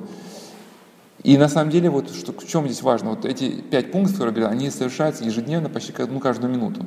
Вот этот выбор любви, который он говорит, это совершается каждую минуту.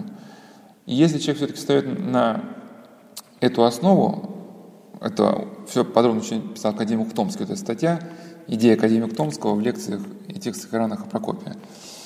У человека практически незаметно для самого, для самого себя, практически даже, ну, конечно, есть труд, но он труд во благо, разный.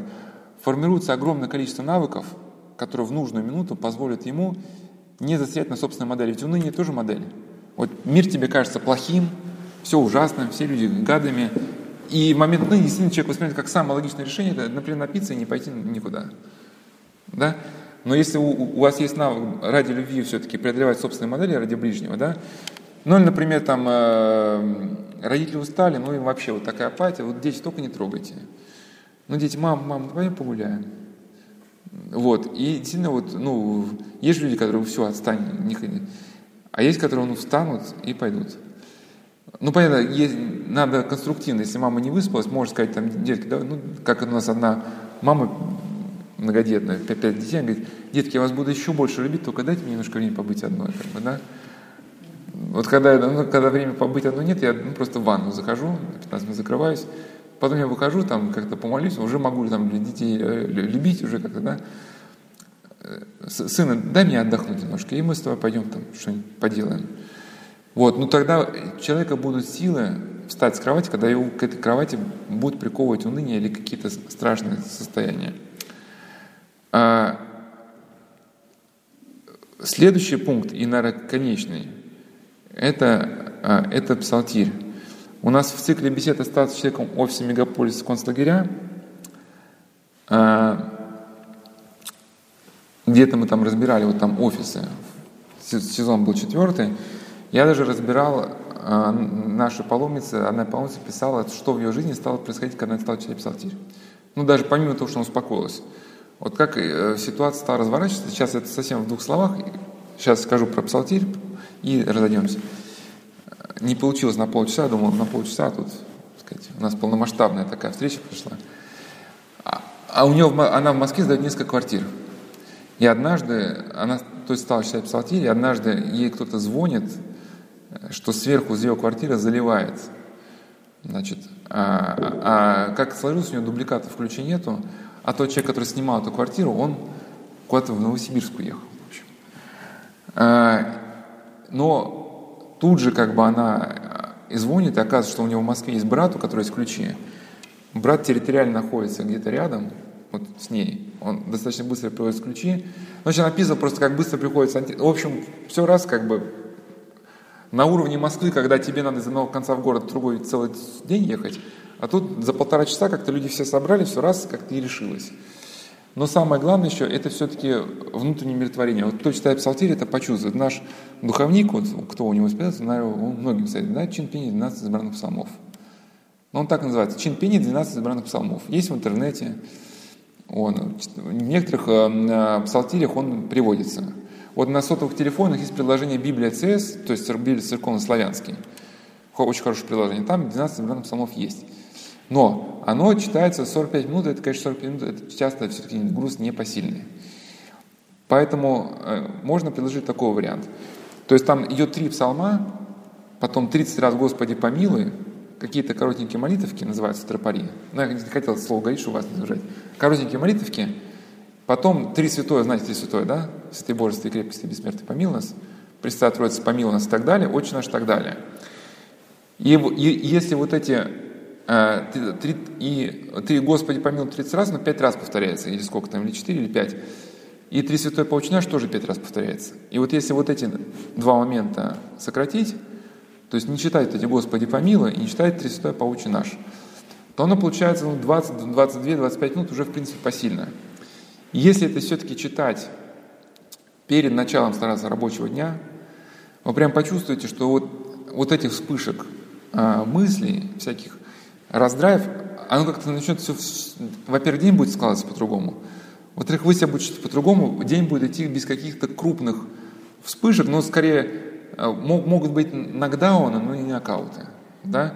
Или как вот все равно какие-то у нас э, э, бывают жизненные перипетии, это когда человек читает псалтирь, вот, да, вот бывает тяжелый момент, но все равно как это вот такая аналогия, что в, в тебя, у тебя хороший бронежилет, но в тебя выстрелили, да, пуля тебя может даже отбросить. Когда ты снимешь бронежилет, как там в кино показывают, там, а, снимают они, а у них там такая синяк какой-то, да, синяк даже останется, но не на вылет, да, просто когда бронежилета нет, у тебя там пробивается легкая, как бы там, значит, и насквозь тебя, да, и это, конечно, последствия совсем другие.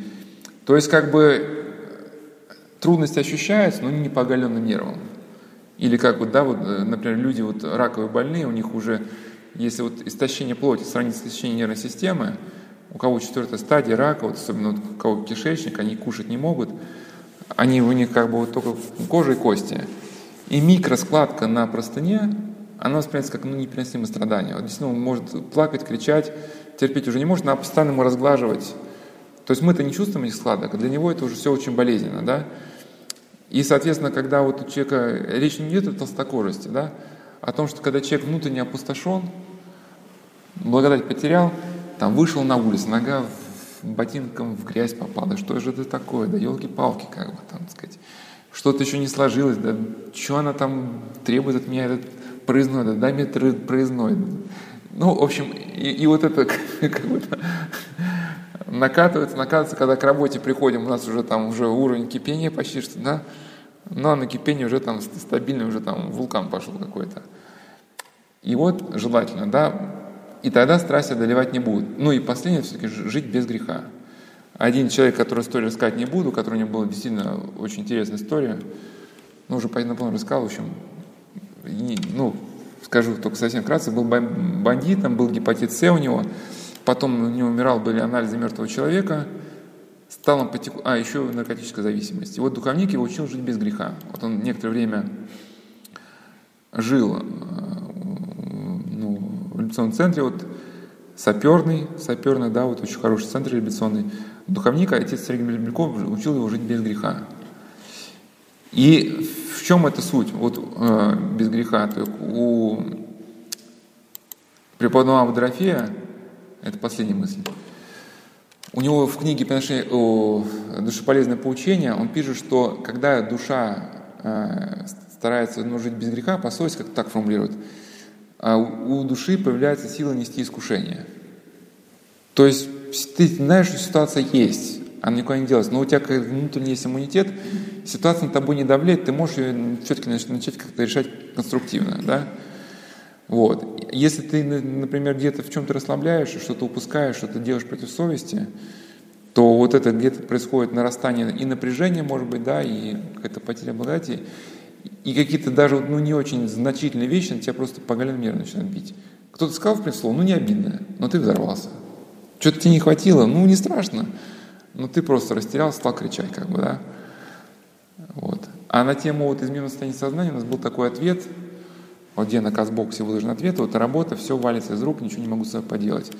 И мы эту ситуацию более подробно разбирали в беседы зеркали. Что очень, и вот, или была вот статья еще «Преодолеть отчуждение», в том числе о депрессии называется, статья часть четвертая. Для многих людей это целое открытие, что ну, понимание, что то, что мы сходим с ума, это не следствие действия реальности, это следствие того, что мы находимся в измененном состоянии сознания. То есть вот так наши мысли сгруппировались в некое непроницаемое кольцо, что у нас формируется ощущение, что жизнь, она вот такова. И вот наша гипертрофийная реакция на ситуацию, да, она вот, что у нас психоз, мы там все колотим, хотя это измененное состояние было обусловлено нашим каким-то ну, поведением предыдущим. И, соответственно, возникает понимание, что, что речь надо идти не менять состояние, обманул, сказал, что закончили, что менять не состояние, а вот так выровнять свое поведение, да, навыки, то есть воспитать навыки, преодолеть страсти, ну, хотя бы в каком-то основном ключе – и выработать какие-то ну, добродетели, навыки, которые будут нас позволять, ну вот как это равновесие, да, когда мы там, э, или как эти там танкисты, да, там, значит, у них что писали, э, шифровальщики на, на танках, у них тренажер там, вот такая платформа, их, они уже учатся как бы, да, вот в этом состоянии, ну, э, и что-то у них даже потом получается. И вот на чем закончим. Нил Синайский, этот человек был опытный, Нил Синайский был губернатором Антиохии, то есть, ну, столичного города, наверное, у него там тоже делов хватало. Э, и он стал вот аскетом, и он как раз, может быть, поэтому его не знаю, можно ли так сказать, но такое ощущение, может, оно и ошибочно. Поэтому его учение о преодолении печали и уныния, оно вот такое ценное. Это в добротолюбии, кажется, не помню, том первый том второй, борьба с духом печали. Он как раз говорит, что печаль может победить только тот, то есть печаль следует за каждым нашим эм, страстью. То есть объелся, кинулся на еду, объелся, все равно будет печаль. Ну, с точки зрения психиатрии, да, биполярное расстройство. То есть вначале там уход в эйфорию, потом неизбежное спускание в депрессию. Эйфория – это не есть радость. Эйфория, скорее, это, это такое, это некая наша такая гип, гиперреакция на какое-то вот что-то такое, на какую-то э, активность, действие или, или впечатление.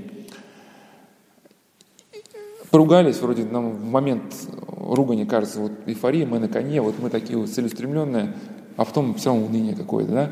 И вот когда человек побеждает эти страсти, формирует добродетели, у него возникает возможность хранить вот эту радость. То есть не расплескивать ее. Может быть, она нам дается в причастии, да? Но корыто дырявая. Мы там усудили, здесь, здесь кого-то что-то там кинулись.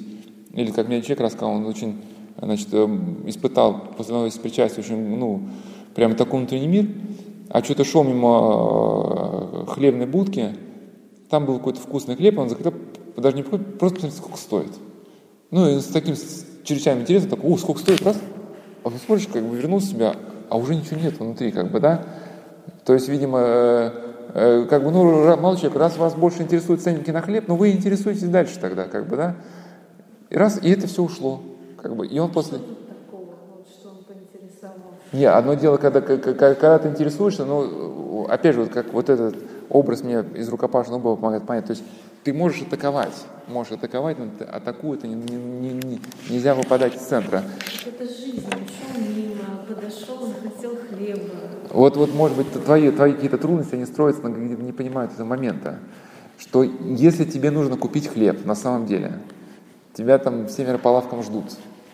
Да, я думаю, благодать ты не потеряешь, если ты подойдешь и поинтересуешься, сколько хватит денег на хлеб. Другое дело, ты просто, ты идешь, да, и, и, у тебя какое-то внутреннее переживание, которое надо хранить, тебе хлеб не нужен. Это было просто как бы, ну, любопытство, причем которое ты реализуешь чрезвычайно как-то, ну, рьяно, что, да, кидаешься.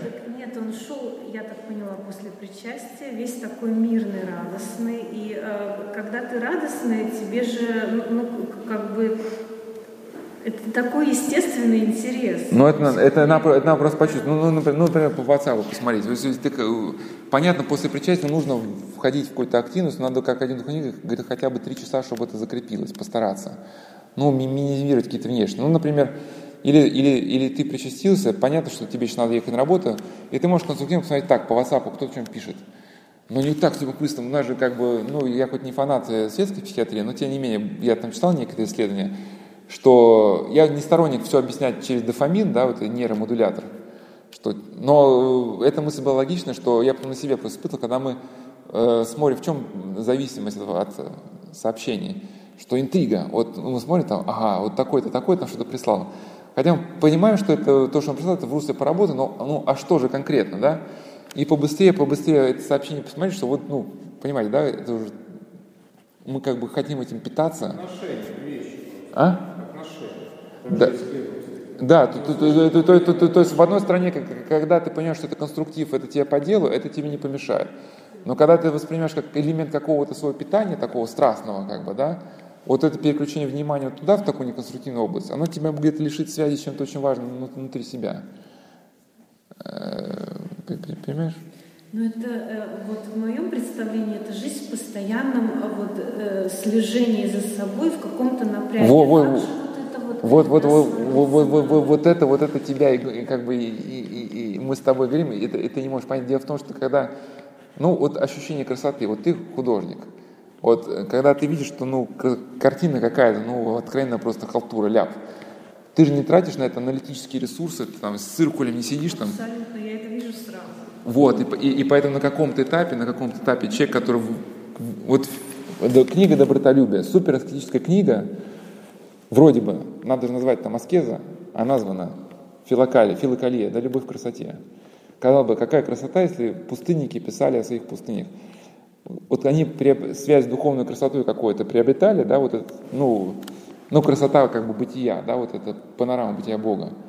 И когда какой-то, значит, на этом фоне какой-то мазок негармоничный, не то, что ты в напряжении, он тебя, этот негармоничность, она тебя как бы, или как да, там, какой-нибудь человек, который любит музыку, он не то, что напрягается, слушай, он просто э, входит в эту красоту, и вдруг кто-то сфальшивил, как бы, да, ты же не тратишь аналитическую энергию, чтобы вот так человек сфальшивил, тебя просто как, ой, как, ну, или ты сам понимаешь, ты смотришь на свой рисунок и понимаешь, халтура, надо, надо, надо, надо переделать. Да? И, и на каком-то... И это к чему? Ты правильно сказала, что те люди, которые не приходят, сейчас закольцуем с первой, с первой мыслью, и на это раздеемся. Если люди строят на основании, все то, что, о чем мы говорим, какие-то силы, конечно, расходуются, но они не такие большие, и это все-таки у нас расходуется все-таки по принципу, как Господь сказал, иго мое, мое благо и бремя мое легко. То есть, что такое легкое иго Христова? То есть мы трудимся, чтобы воспитать в себе какие-то благие навыки, да, реализации евангельских заповедей, зато мы избавляемся от, от большего, от гнета страстей. Тот, кто не хочет потратить усилия на это, он будет вынужден потом терпеть э, лечение в клинике от депрессии на почве, на почве, на почве обжорства, что-нибудь, что-нибудь такое, да? Но и на каком-то этапе это происходит уже на уровне навыков, ну или как вот а, одна там, а, значит, один у нас брат говорил, что был как-то дома, заезжал, и, а, ну, хоть монахом не, ну, не, дома не, предписывается оставаться, надо все-таки в обители, но он по какой-то причине остался. И мама говорит, значит, давай сейчас вечером закину там твой подрядчик в стиральную машину, утром поглажу. А она рано встает, на него пришла мама, да ты рано встаешь. Говорит, так, сынок, мне этого радость. То есть, когда э, ты любишь сына, если бы она его не любила, да, а он попросит писать, елки-палки, что он не знает, что я такая больная, что мне надо на час вставать, да, что он издевается. А когда, то есть маме радостно, как бы вот то, что она встанет, даже сына на полчаса погладит, для нее целый день будет озарен вот это как бы искрой любви, да, что ты что-то для кого-то вот сделал. И поэтому на каком-то этапе никакого труда здесь нету. И, или, или как поток машин, да, то есть, то есть на каком-то этапе, может быть, когда человек учится с инструктором, да, там, посмотрите направо, там, то, посмотрите налево, посмотрите направо, и нужно анализировать. На каком-то этапе уровень навыков переходит э, на такой этап, что ты как бы смотришь как бы общее состояние дороги, и ты уже обращаешь внимание только на какую-то аномалию. Да, вот мы так вот ехали тут из аэропорта в, в, в Архангельск, из аэропорта в аэропорт, и, и какой-то перед нами грузовик, ну там проходит от федеральной трассы, и прямо без там сигналов каких-то едет в ряду, там на большой скорости, раз там буф, в ряд с другой перестроился, буф, в другой. И начинает между машинами, ну мне же потом рассказали, что там дальнобойщики, их раздражают, что люди на своих, они медленно едут, не дают им проходу. То есть для нас очевидно, что вот эта аномальная ситуация надо притормозить. Но не то, что как бы человек теперь авто... Это ну да, есть автомобилисты, которые вот так вот как бы, да, но по большей части все-таки так люди не ездят, как бы, да, это, это какой-то этап был, но он прошел. И поэтому люди, когда они очень педантично свои там грехи записывают, но потом, ну это любая профессия, когда ты первые месяцы, тебе нужно себя проверять по какому-то списку, не упустить для чего. Но потом это становится частью личности. И для тебя уже труда здесь никакого нет. Кстати, также ощущение страстей. Поначалу это уныние, апатия, алкоголизм, наркотики. Мы понимаем, что это что-то такое ну, тяжелое, страшное проблемное – но по мере того, как мы привыкаем, у ныне не возникает уже вопросов. То, что человек там э, неделю проезжал, ничего не делал, для него это уже в порядке вещей. На наркотики он не видит для себя проблем. Наоборот, трезвые люди для него какие-то кажутся ну, не такими. Да? А если, соответственно, навык какой-то положительный, он тебя сам по себе, он тебя не волнуйся, никакого невроза вот это не будет. Это, это на самом деле это вот светская такая где-то психология, она пытается психологический процесс, она да, невроз выводит от того, что у нас мол, много очень табу, мы себя нагружаем. Ну, хоть пообещал закончить, просто в ответ на этот вопрос. Есть такой разница между тупым терпежом, я бы сказал, и творческим терпением. Тупой терпеж, когда твой начальник тебе что или, или кто-то сказал, что ты плохо рисуешь. И ты да он смеет, да что он в самом деле, да что он не знает, что я там вот училась там-то и там-то. И здесь, да, вот эта пружина на самом деле не исцеляешь, твоя борьба тебя не исцеляет. Это просто пружина задавливается сюда, но потом она выстрелит. Да? Другой момент, когда ты творчески к этой ситуации подходишь, ты понимаешь, да, конструктивной критике, может быть, стоит прислушаться. Ты можешь этот человек, там, Господи, крестом твоим, да, удалить меня страсть неприятнее. По мне полюбить своего обидчика, спаси меня святые молитвы. Подходишь, говоришь, а слушай, скажи мне, вот, э, э, ну, вот, Как вот ты видишь, да, может быть, он на чем-то основывается, может быть, критика конструктивная какая-то, да, может, он что-то видит глубже. Потом ты с ним познакомишься, когда вот лишний шаг сделаешь какой-то, да, вот эта ситуация негативная, она пропадает, у тебя уже есть какой-то даже союзник, даже почти что друг, друг и соратник, даже, может быть, как единомышленник. А? Советчик. Советчик, да, и ты от него новые, новые данные, и главное, ты и помолилась, и гнев преодолела. И, и ты ушла, как бы, вышла из этой ситуации через как бы, развитие, да, через как бы, обогащение, но никакого вот этого невроза, никакого вытесненного, ни, ничего не осталось. Это просто, скажем, такая безбожная психология, да, она оперирует термин вытеснения. Что вы хотите человека ударить, но не ударили, у вас там что-то вытеснилось. Это скорее вот такая эго... философия эгоистического человека, который знает только свои желания. Нейрофизиология в лице академика Томского говорит, что если у вас патологическая доминанта, действительно, бороться с ней трудно. Если вы будете с ней бороться в лоб, скорее то, что вы о ней думаете, об этих наркотиках, да, условно говоря, вы только усилите текущую тягу. Но если вы выбираете противоположную точку зрения, конструктивную доминанту строить, или как состоят говорят, да, страсти появляются противоположно добродетельными, то вот этот гнев, наркотики, все прочее, это уходит само по себе, это рассасывается даже на уровне нейронных сетей, это никуда не объясняется, она просто исчезает. И на месте этих э, нейронных сетей, то есть эти нейроны включаются в другую сеть, какую-то конструктивную. И на этой оптимистической ноте, вот видишь, выявилось вот тут самый главный, может, корень, который внешняя жизнь, внешняя жизнь и мир мыслей. Мы специально отдельно беседы разбирали, значит, э, вопрос, вот как люди в условиях там светской организации или вот там, в миру, вот когда все крутится и вертится, понятно, вы тут на Соловках блаженном покое, а когда у вас какой-то там значит, забег начинается в 5.30, в 5.30, в 23.30 он заканчивается. Да, вот, вот там как духовная жизнь-то вот между молотом и наковальней-то вести. Но вот мы разбирали, значит, вот какие-то основные принципы, которые человеку в этом должны помочь. И, и тут уже просто э, я в заключении просто какие-то акценты, которые, не акценты, даже комментарии, которые вот, ну, сами собой просто пришли на ум. Мы разбирали э, там вот э, идею soft skills, вот этих мягких навыков. Я там говорил про женщин. Сейчас очень модно на, в крупных компаниях, там отдельные тренинги, где женщины рассказывают, как они добились успеха. Там. Это не камень в сторону женщин ни в коем случае. А, это было к чему было сказано, просто кто будет слушать что просто сейчас на э, тренингах происходит часто подмена, э, подмена реальных навыков на эмоциональное состояние.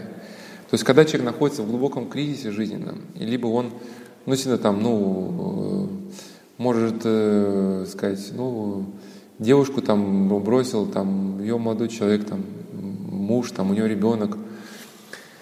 Действительно, ей надо помочь, дать какие-то, ну, какую-то поддержку, да, но очень важно дать именно навыки, с которых она может начать жи- жизнь. Просто на многих тренингах дают не навыки, а эмоциональное состояние, накручивают. Ты супер женщина, ты можешь, ты классно, у тебя все получится. Но в итоге скорее в вас вводит некое измененное состояние сознания, ну, наподобие, как человек приходит в тренажерный зал, да ты у нас монстр, ты... И этот парень там дрыщ такой, как бы, да, а ему ты порвешь там всех там. Ну и даже как бы забавный пример, хоть шаг в сторону, просто мне один боксер рассказывал, были соревнования еще в Советском Союзе, и у нас, э, ну, там категория тяжелый вес, э, там было только два бойца, там один из Союзной Республики, не буду говорить какой, но там вообще самые мощные бойцы в этой Союзной. И наш. Ну, просто есть категория, вообще, в которой люди могут получить второе место, но только по той причине, что просто вот всего в этой категории только два человека, ну, может, на регион там, да, или на город. Ну, он говорит, просто грузный, но не крепкий. Скорости как таковой нет, удара нету. И когда мы приехали уже на соревнования, вдруг видим на ринге этот, ну я не умею, но это, это, говорит, это просто, это не мастодонт, это не знаю, это вепри, как бы ураган.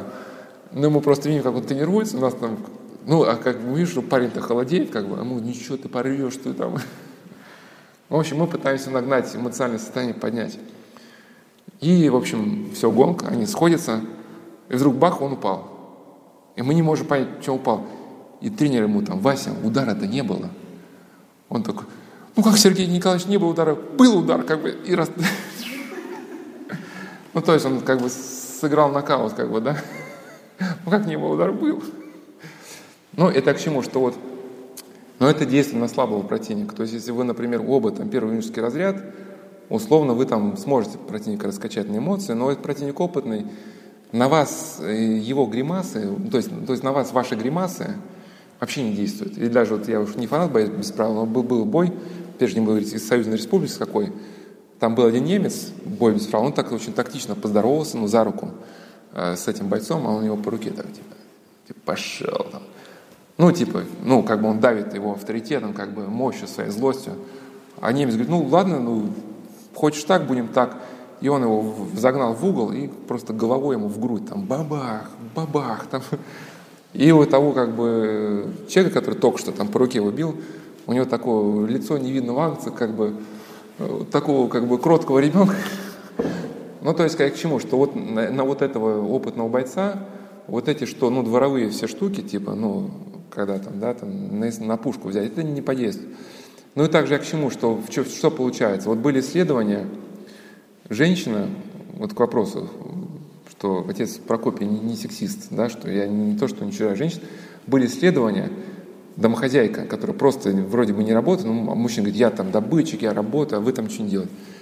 Женщина, которая занята хозяйством, если мужская работа 100%, женщина выполняет дома 340-360% вот просто еда, дети, вот почти в 300 раза больше, чем мужчина.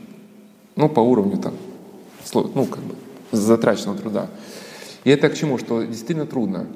Но на этих тренингах женщину убеждают, что ты классно, ты все можешь. И, и ей как бы ставят, что ты должна быть такой сильной, беспроблемной, легко решать все рабочие процессы, у тебя должно быть все дома на высшем уровне, с детьми все без проблем. И то есть какую-то вот это понятие дает планку, что она на какое-то время это может держать. Улыбаться, ходить, проблемы накапливаются, твои как бы рабочие, э, или как советские фильмы, там, я не помню, как фильм назывался, там фильм про женщину, которая приезжает э, на завод, а типа она, она, она весь завод управляла, включает станки, не работают, и она там такая с легкостью весь завод включила, она работает, она там на машине в небо летит и поет советскую песню какую-то. Да.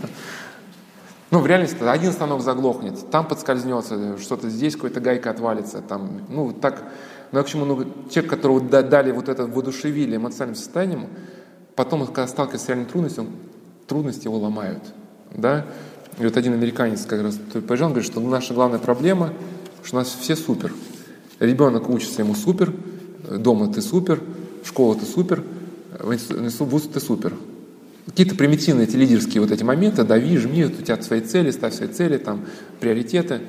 Ты приходишь в большой коллектив, ну, компания тысяча человек, а там все такие. Никто друг друга не слышит, и все ставят свои приоритеты. И ты просто попадаешь в эту какую-то мясорубку, да, но ты-то думал, что ты сейчас начнешь двигаться к успеху, а все послушно выстелятся перед тобой, как в фильме «Девчата». Я иду, они штабелями складываются. А никто штабелями не складывается. Да, и как бы наоборот, тебе там жесткий игнор или там в поддых, или там в челюсть там. И что делать с этим, люди не знают. И это полностью дно потом, как бы, да. И поэтому очень важно именно начинать с навыков. Я поэтому я не к тому, что сексизм, что э, реально некоторые люди, вот, которых в жизни не было опыта, но действительно, вот некоторые люди, я знаю, даже любят какую-то девушку, молодые люди, но не могут даже послать письмо, но они не знают, как это, ну сейчас электронное письмо, ну даже вот они не, не понимают банального алгоритма, вот как там прийти на свидание. Не то, что нужно какой-то специальный тренинг, но просто банальный алгоритм, там, выбери место и пригласи. Вот даже вот такие две вещи. Или вот как я говорил про, про этого программиста, да, что ему у него отпуск, он не может поехать в отпуск, сидеть дома, в его в переживаниях. Вот ему просто нужен такой пинок, что вот просто что вечером посмотри, не жди, пока тебя кто-то пригласит. Посмотри, не знаю, надо спросить, поехал он или нет.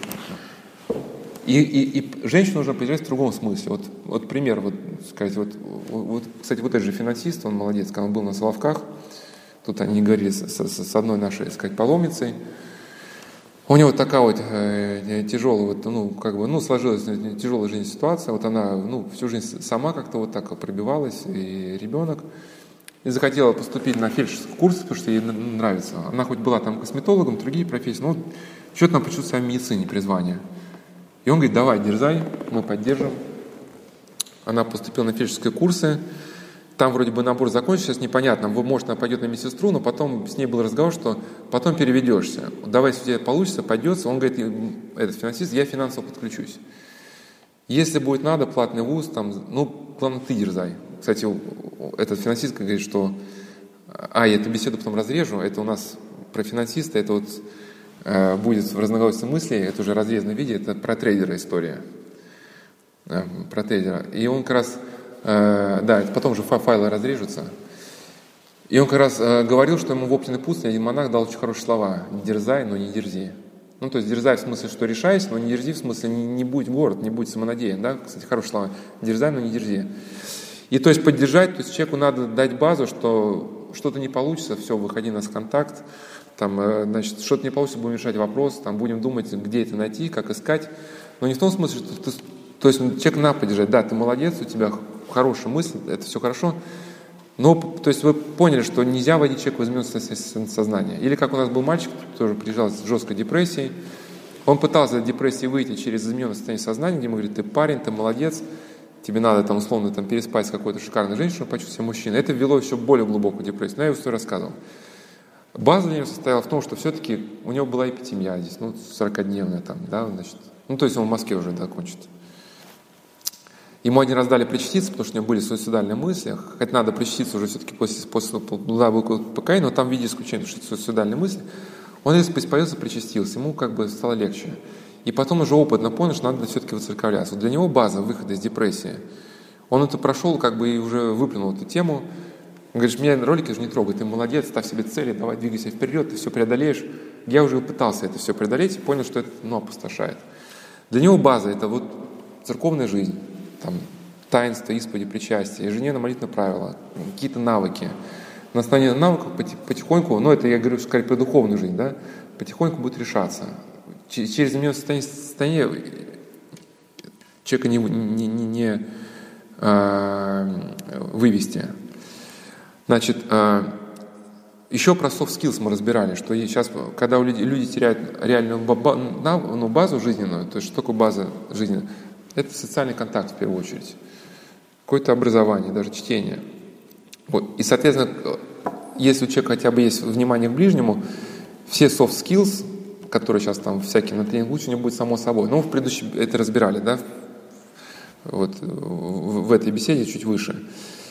Если вот человек жил как эгоист, соответственно, он какие-то моменты не чувствует, ему пытаются в тренингах эти навыки привить. Но в чем получается здесь, ну, как бы спорный момент?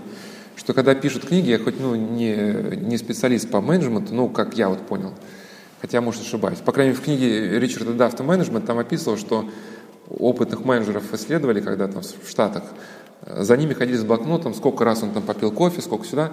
Это к чему, что условно, когда человек ученый изучает э, успешного человека, он пытается вывести алгоритм успешности, но ты не понимаешь внутренней сути тех действий, которые человек ну, делает.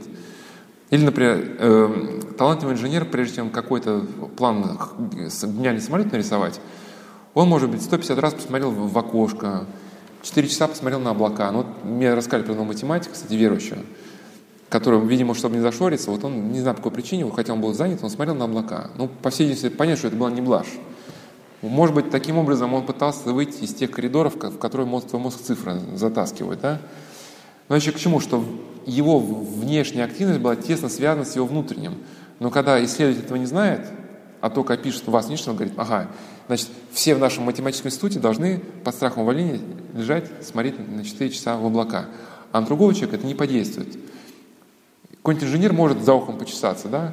Или там карандаш за ухо. Но это не значит, что теперь всем инженерам вот надо э, за ухо карандаш. Или вот как мы тут с людьми этого Маслоу как бы обсуждали. Ну, знаете, да, Абрахам Маслоу, он там у него шкала, что вначале человек должен обеспечить едой, туалетной бумагой, только потом придет к открытию.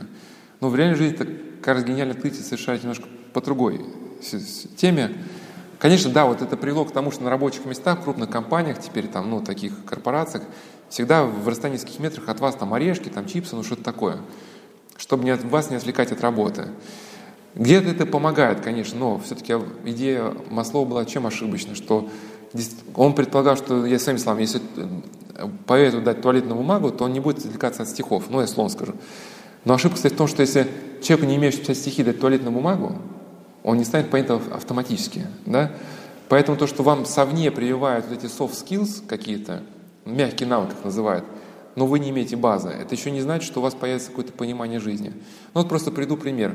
Вот мне один боец, он очень ну, серьезный э, тренер по, по самбо, и, наверное, скоро будет сборную тренировать. Верующий человек, он рассказывал, что э, ну, был в Архангельске. Ну, Архангельск у нас все-таки город, где еще вот немножко там 90-е годы остались. Там еще пострелять могут где-то там в, в клубе. Ну, вот, как приблизительно ну, была братва, вот немножко там такое есть еще. И вот он просто рассказал, что однажды на меня хотели напасть трое. Может быть, даже с холодным оружием. Ну, как, я уж не помню подробности.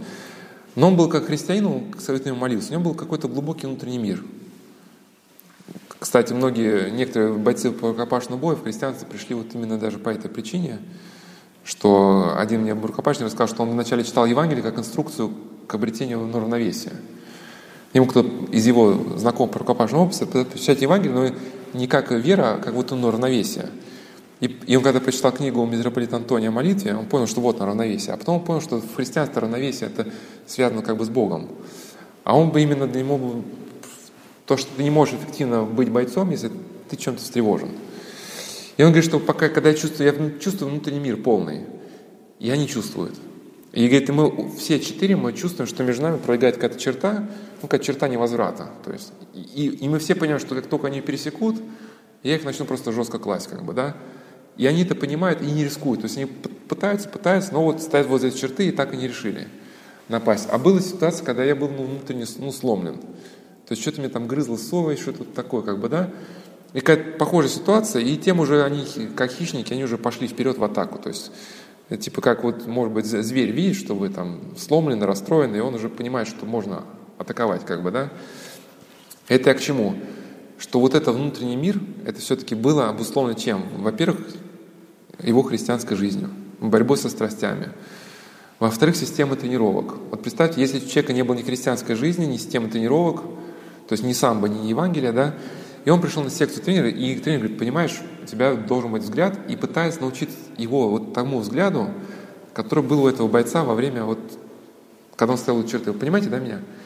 Где-то, может быть, однажды это и сработает, ну, может быть, однажды, если перед вами не сильный противник, он, может, не разберется, что, что это блеф. Но, скорее всего, вы не сумеете даже этот взгляд, потому что этот взгляд невозможно выработать тренировками, если вы реально вот не были в этих ситуациях.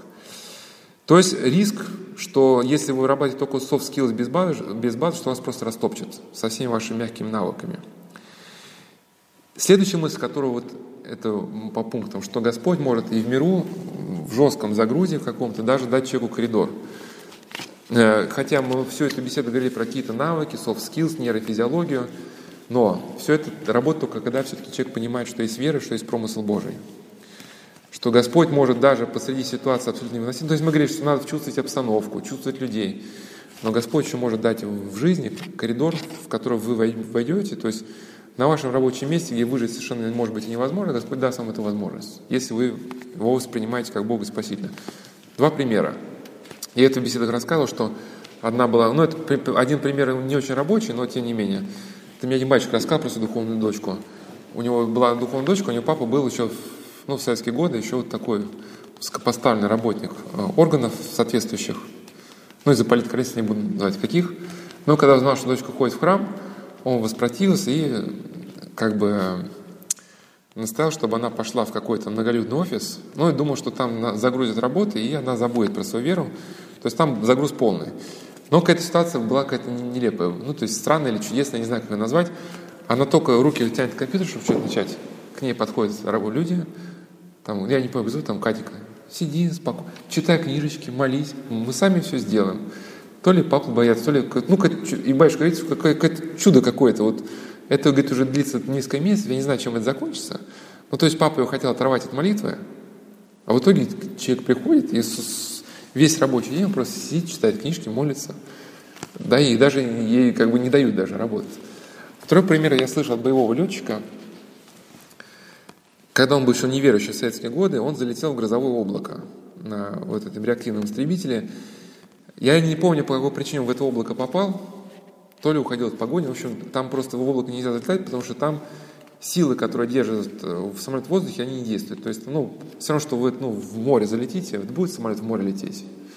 Потому что, ну, вода просто, да, вы летите в воде, условно, да. И плюс я так, может, что-то путаю, мне еще просто рассказывал, он в наковальню попал, ну, наковальня это когда там, значит, облако, здесь, здесь и между ними эти воздушные потоки, как бы, где самолеты не могут разорвать просто на гайке. В общем, может быть, какие-то истории у меня сложились вместе, я вот не помню, чем отличается газовое облако от наковальни, суть передаю. Что у него везде на радарах засветка, это, как я понял, я могу в подробностях ошибиться, суть просто понял, что смысл, что у тебя жить всего несколько секунд, но ты не знаешь, куда тебе лететь. Может, полетишь вперед, а кто знает, может, там 10 километров еще перед тобой это толще воды. А где выход непонятно, потому что на радарах засветка. И говорит, я когда понял, что я гибну, я вот замолился, ну как мог. И пока я молюсь, у меня просто на радаре вот просто вдруг появляется вот, ну, как бы, облака крутились, как крутились, все это, это крутится версия, вдруг появляется просто коридор 200-метровый, прямо надо мной. То есть на, на радаре вижу, он, я говорит, туда, в этот коридор, я просто выхожу, когда другому летчику рассказал, говорит, это сто процентов чудо Божие, потому что вот, ну, Говорит, я в это готов поверить, но то, что это чудо, это, ну да. Но потом он про это забыл, что время было советское. Но и Господь ему еще раз это чудо напомнил.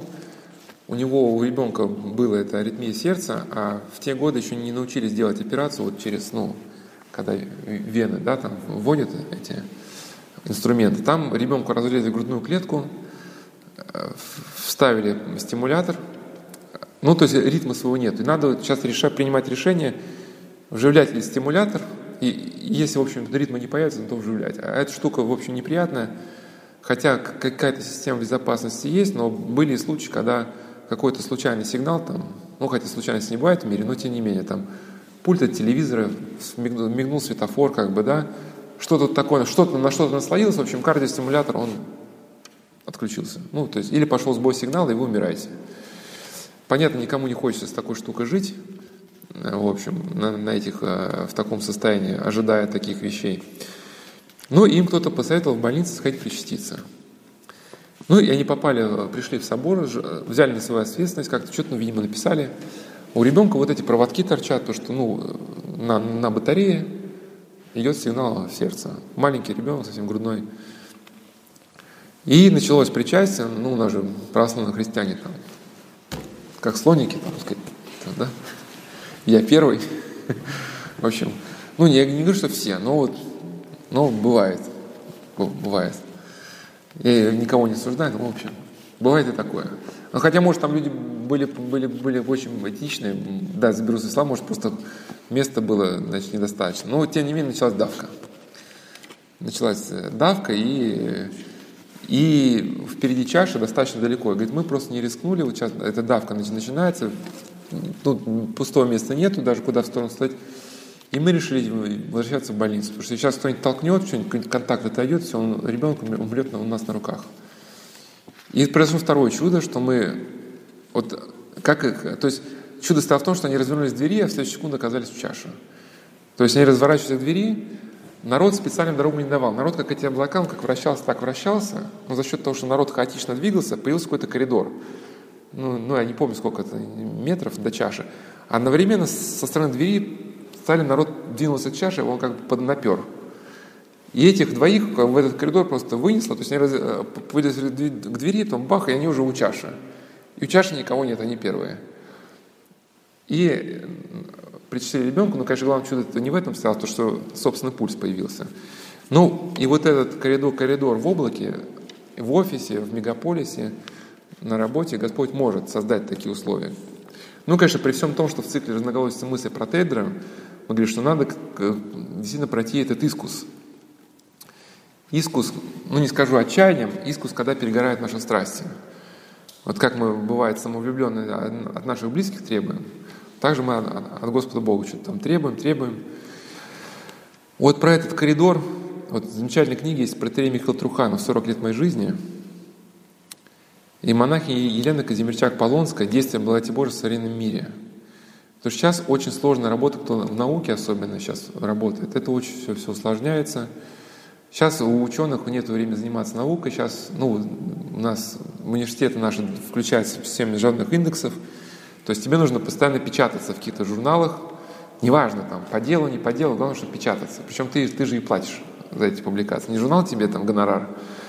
Ну и, соответственно, ты цитируешь, тебя цитируют, и все это в каком-то индексе должно вариться, и, соответственно, ваш уровень должен постоянно как бы быть в норме. Кто читал сказку Мамо про серых господ, как они людей облапошили, вот это вот все воплощается.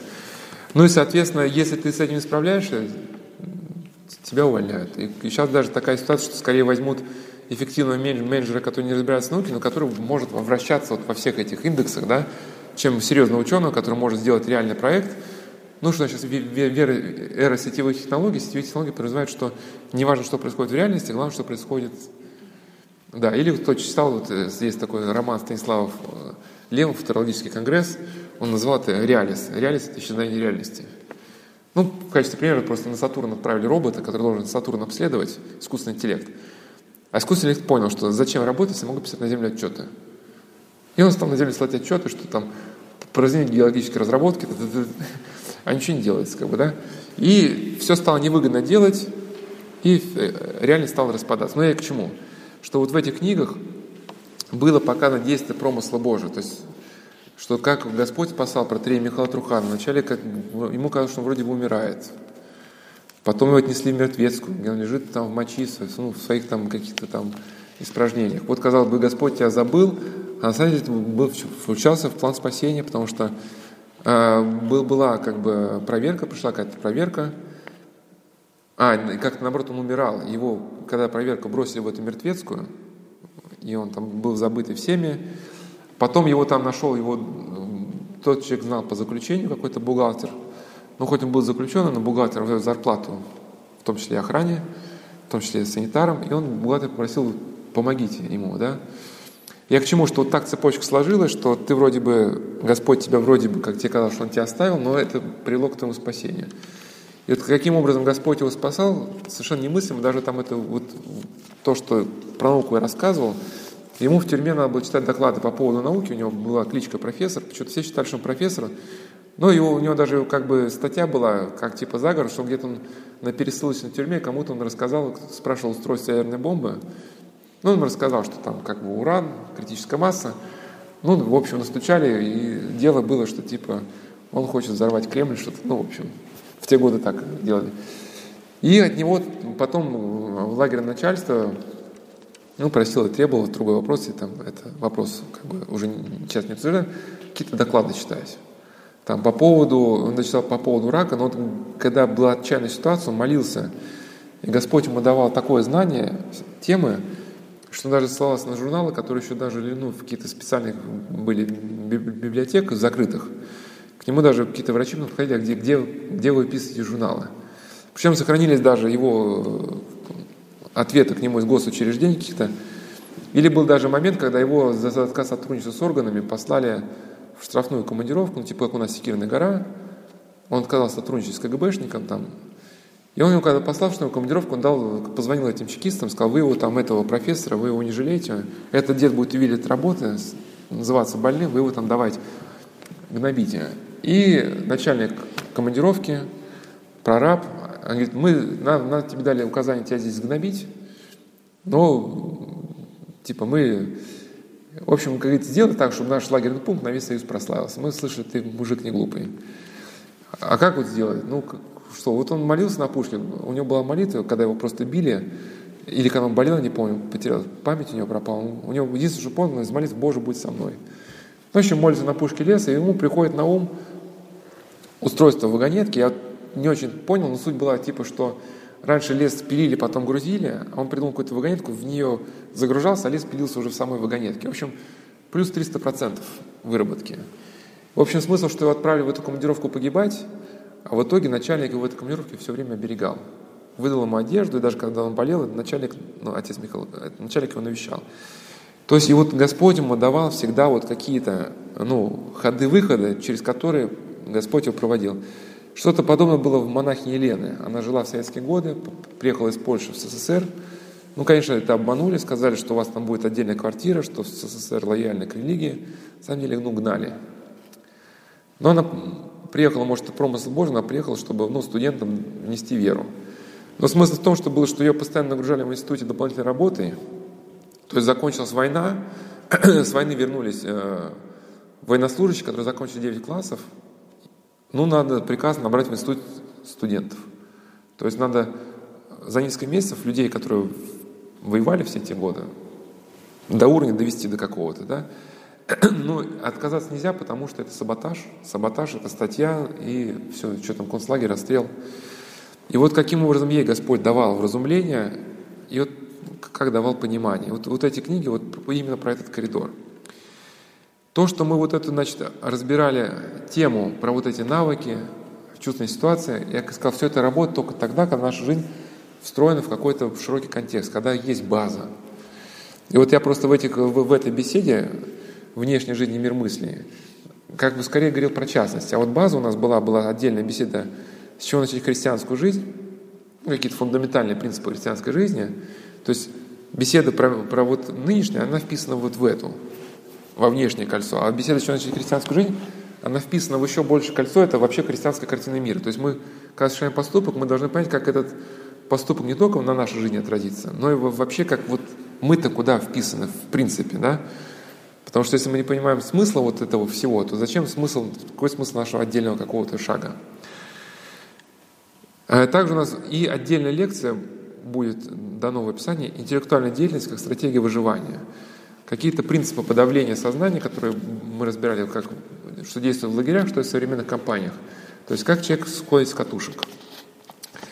Более подробно вот эта э, э, лекция «Остаться человеком в офисе мегаполиса концлагеря», уже мы в этом году пятую часть у нас читаем, а в четырех частях там, ну, кажется, лекций по 30 было. То есть каким образом человек, вот находил, люди находили ориентацию, выживали как личность, как психологически, биологически в разных ситуациях. То есть я к чему, что это у нас как бы одна только беседа, но от нее как бы отсылки уходят туда дальше. Потом в описание вложу э, ответ, такой аудиоответ – работа, скажу с ума, все валится из рук. То есть, когда мы сходим, у нас работа, или мы сходим с ума, люди некоторые по ошибке, вот как э, э, вот этот мальчик-программист, это уже будем в другой беседе будет, который он рассказал, что у него выпивали родители, он сходил с ума и стал ходить к психологу. Бывает часто, мы, нам только кажется, что какая-то внешняя ситуация забывает из колеи. На самом деле, если мы обратим внимание, бывают дни, когда нас эта ситуация не выводит из себя, а бывают дни выводит. Если мы будем чутки исследовать всю христианскую жизнь, смотреть, как прошел день, мы поймем, что в те дни, когда мы более-менее смиряемся, читаем все правила как-то, да, внешняя ситуация над нами не давлеет. Ну, мы понимаем что-то такое, что-то. Кажется, кто-то родственники пишут, кто-то работу не успевает, у кого-то дети – а бывает дни, ты в чем-то расслабился, кого-то унизил, где-то что-то там. Либо фильм с увлечением посмотрел. Я не к тому, что фильмы нельзя смотреть, просто есть разность. Когда вы смотрите, но остаетесь человеком, сознающим себя, а другое дело, прямо вот так впились, как бы, да, и вот в момент вот какая-то часть водушин, она, ну, как расслабилась, что ли, да, и вот прям и все. Вот если вот это было во время просмотра, через несколько часов, возможно, будет какой-то срыв. Вы можете на кого-то поругать, либо какие-то мысли вот начнутся нелепые у вас в голове. Да? И мы должны понимать, где мы в жизни что теряем. То есть надо с, с, с людьми с подчиненными поговорить, где-то может и пристрожить, но, но при этом не выйти из себя, чтобы нас трясло после этого. Да? Где-то надо, ну, чтобы они тоже не, не, сказать, не, не теряли бдительность. Но есть большая разница между, ну, как бы, ввести людей в курс дела и нарать, что нас потом колотит сутки, да? И это к чему? Что вот когда у нас вот в этом ответе мы разбирали, что мы должны понять уже вот ту систему навыков и ту систему откликов, которая нас выводит из какого-то внутреннего равновесия. У, каждого своя. То есть у нас у каждого есть последовательность событий, на основе которых мы приходим к этому состоянию ну, помрачения, когда мы не знаем, что делать. Ну, это, в принципе, как там в рукопашном, там, бое тоже там у одного моего знакомого, кстати, у этого монаха, про которого сейчас рассказываю, эзотерик, монах, который был эзотериком, который занимался рукопашным боем, у него была с вами там, э, там два удара и ногой как бы прием.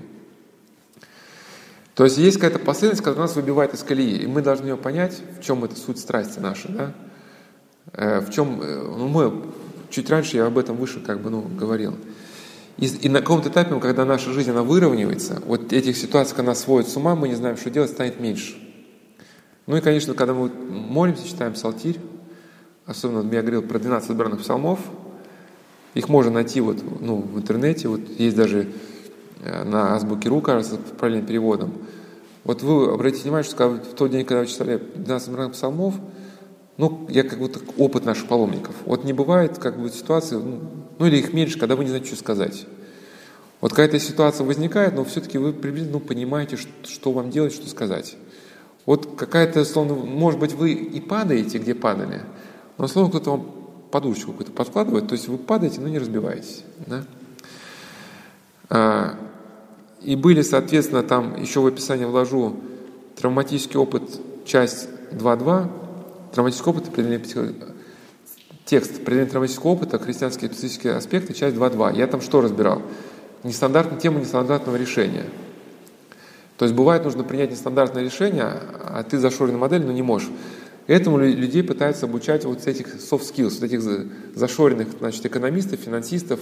Их там водят на выставки, какие-то галереи, там, ну, чтобы хоть немножко их мозги вот заточены на деньги, хоть расшевелить. Потому что надо же понимать людей, чтобы принять решение в условиях ну, как бы нестандартной какой-то ситуации. И вот там как раз приводилось, опять же, вот это некоторые мысли к Томску, что если бы у нас будет внимание направлено к собеседнику, мы достаточно быстро будем набирать необходимый опыт, то есть у нас появится некий массив данных, современности big data, да, на основании которых мы можем принять взвешенное, осмысленное решение ну, по какому-то вопросу. Также там будет в описании еще вот ссылка на ту беседу, где мы разбирали опыт паломников, которые работали в компаниях, которые читали псалтирь, офис мегаполиса концлагеря, вот беседа как бы, как трейлер к четвертой части. И, значит, э,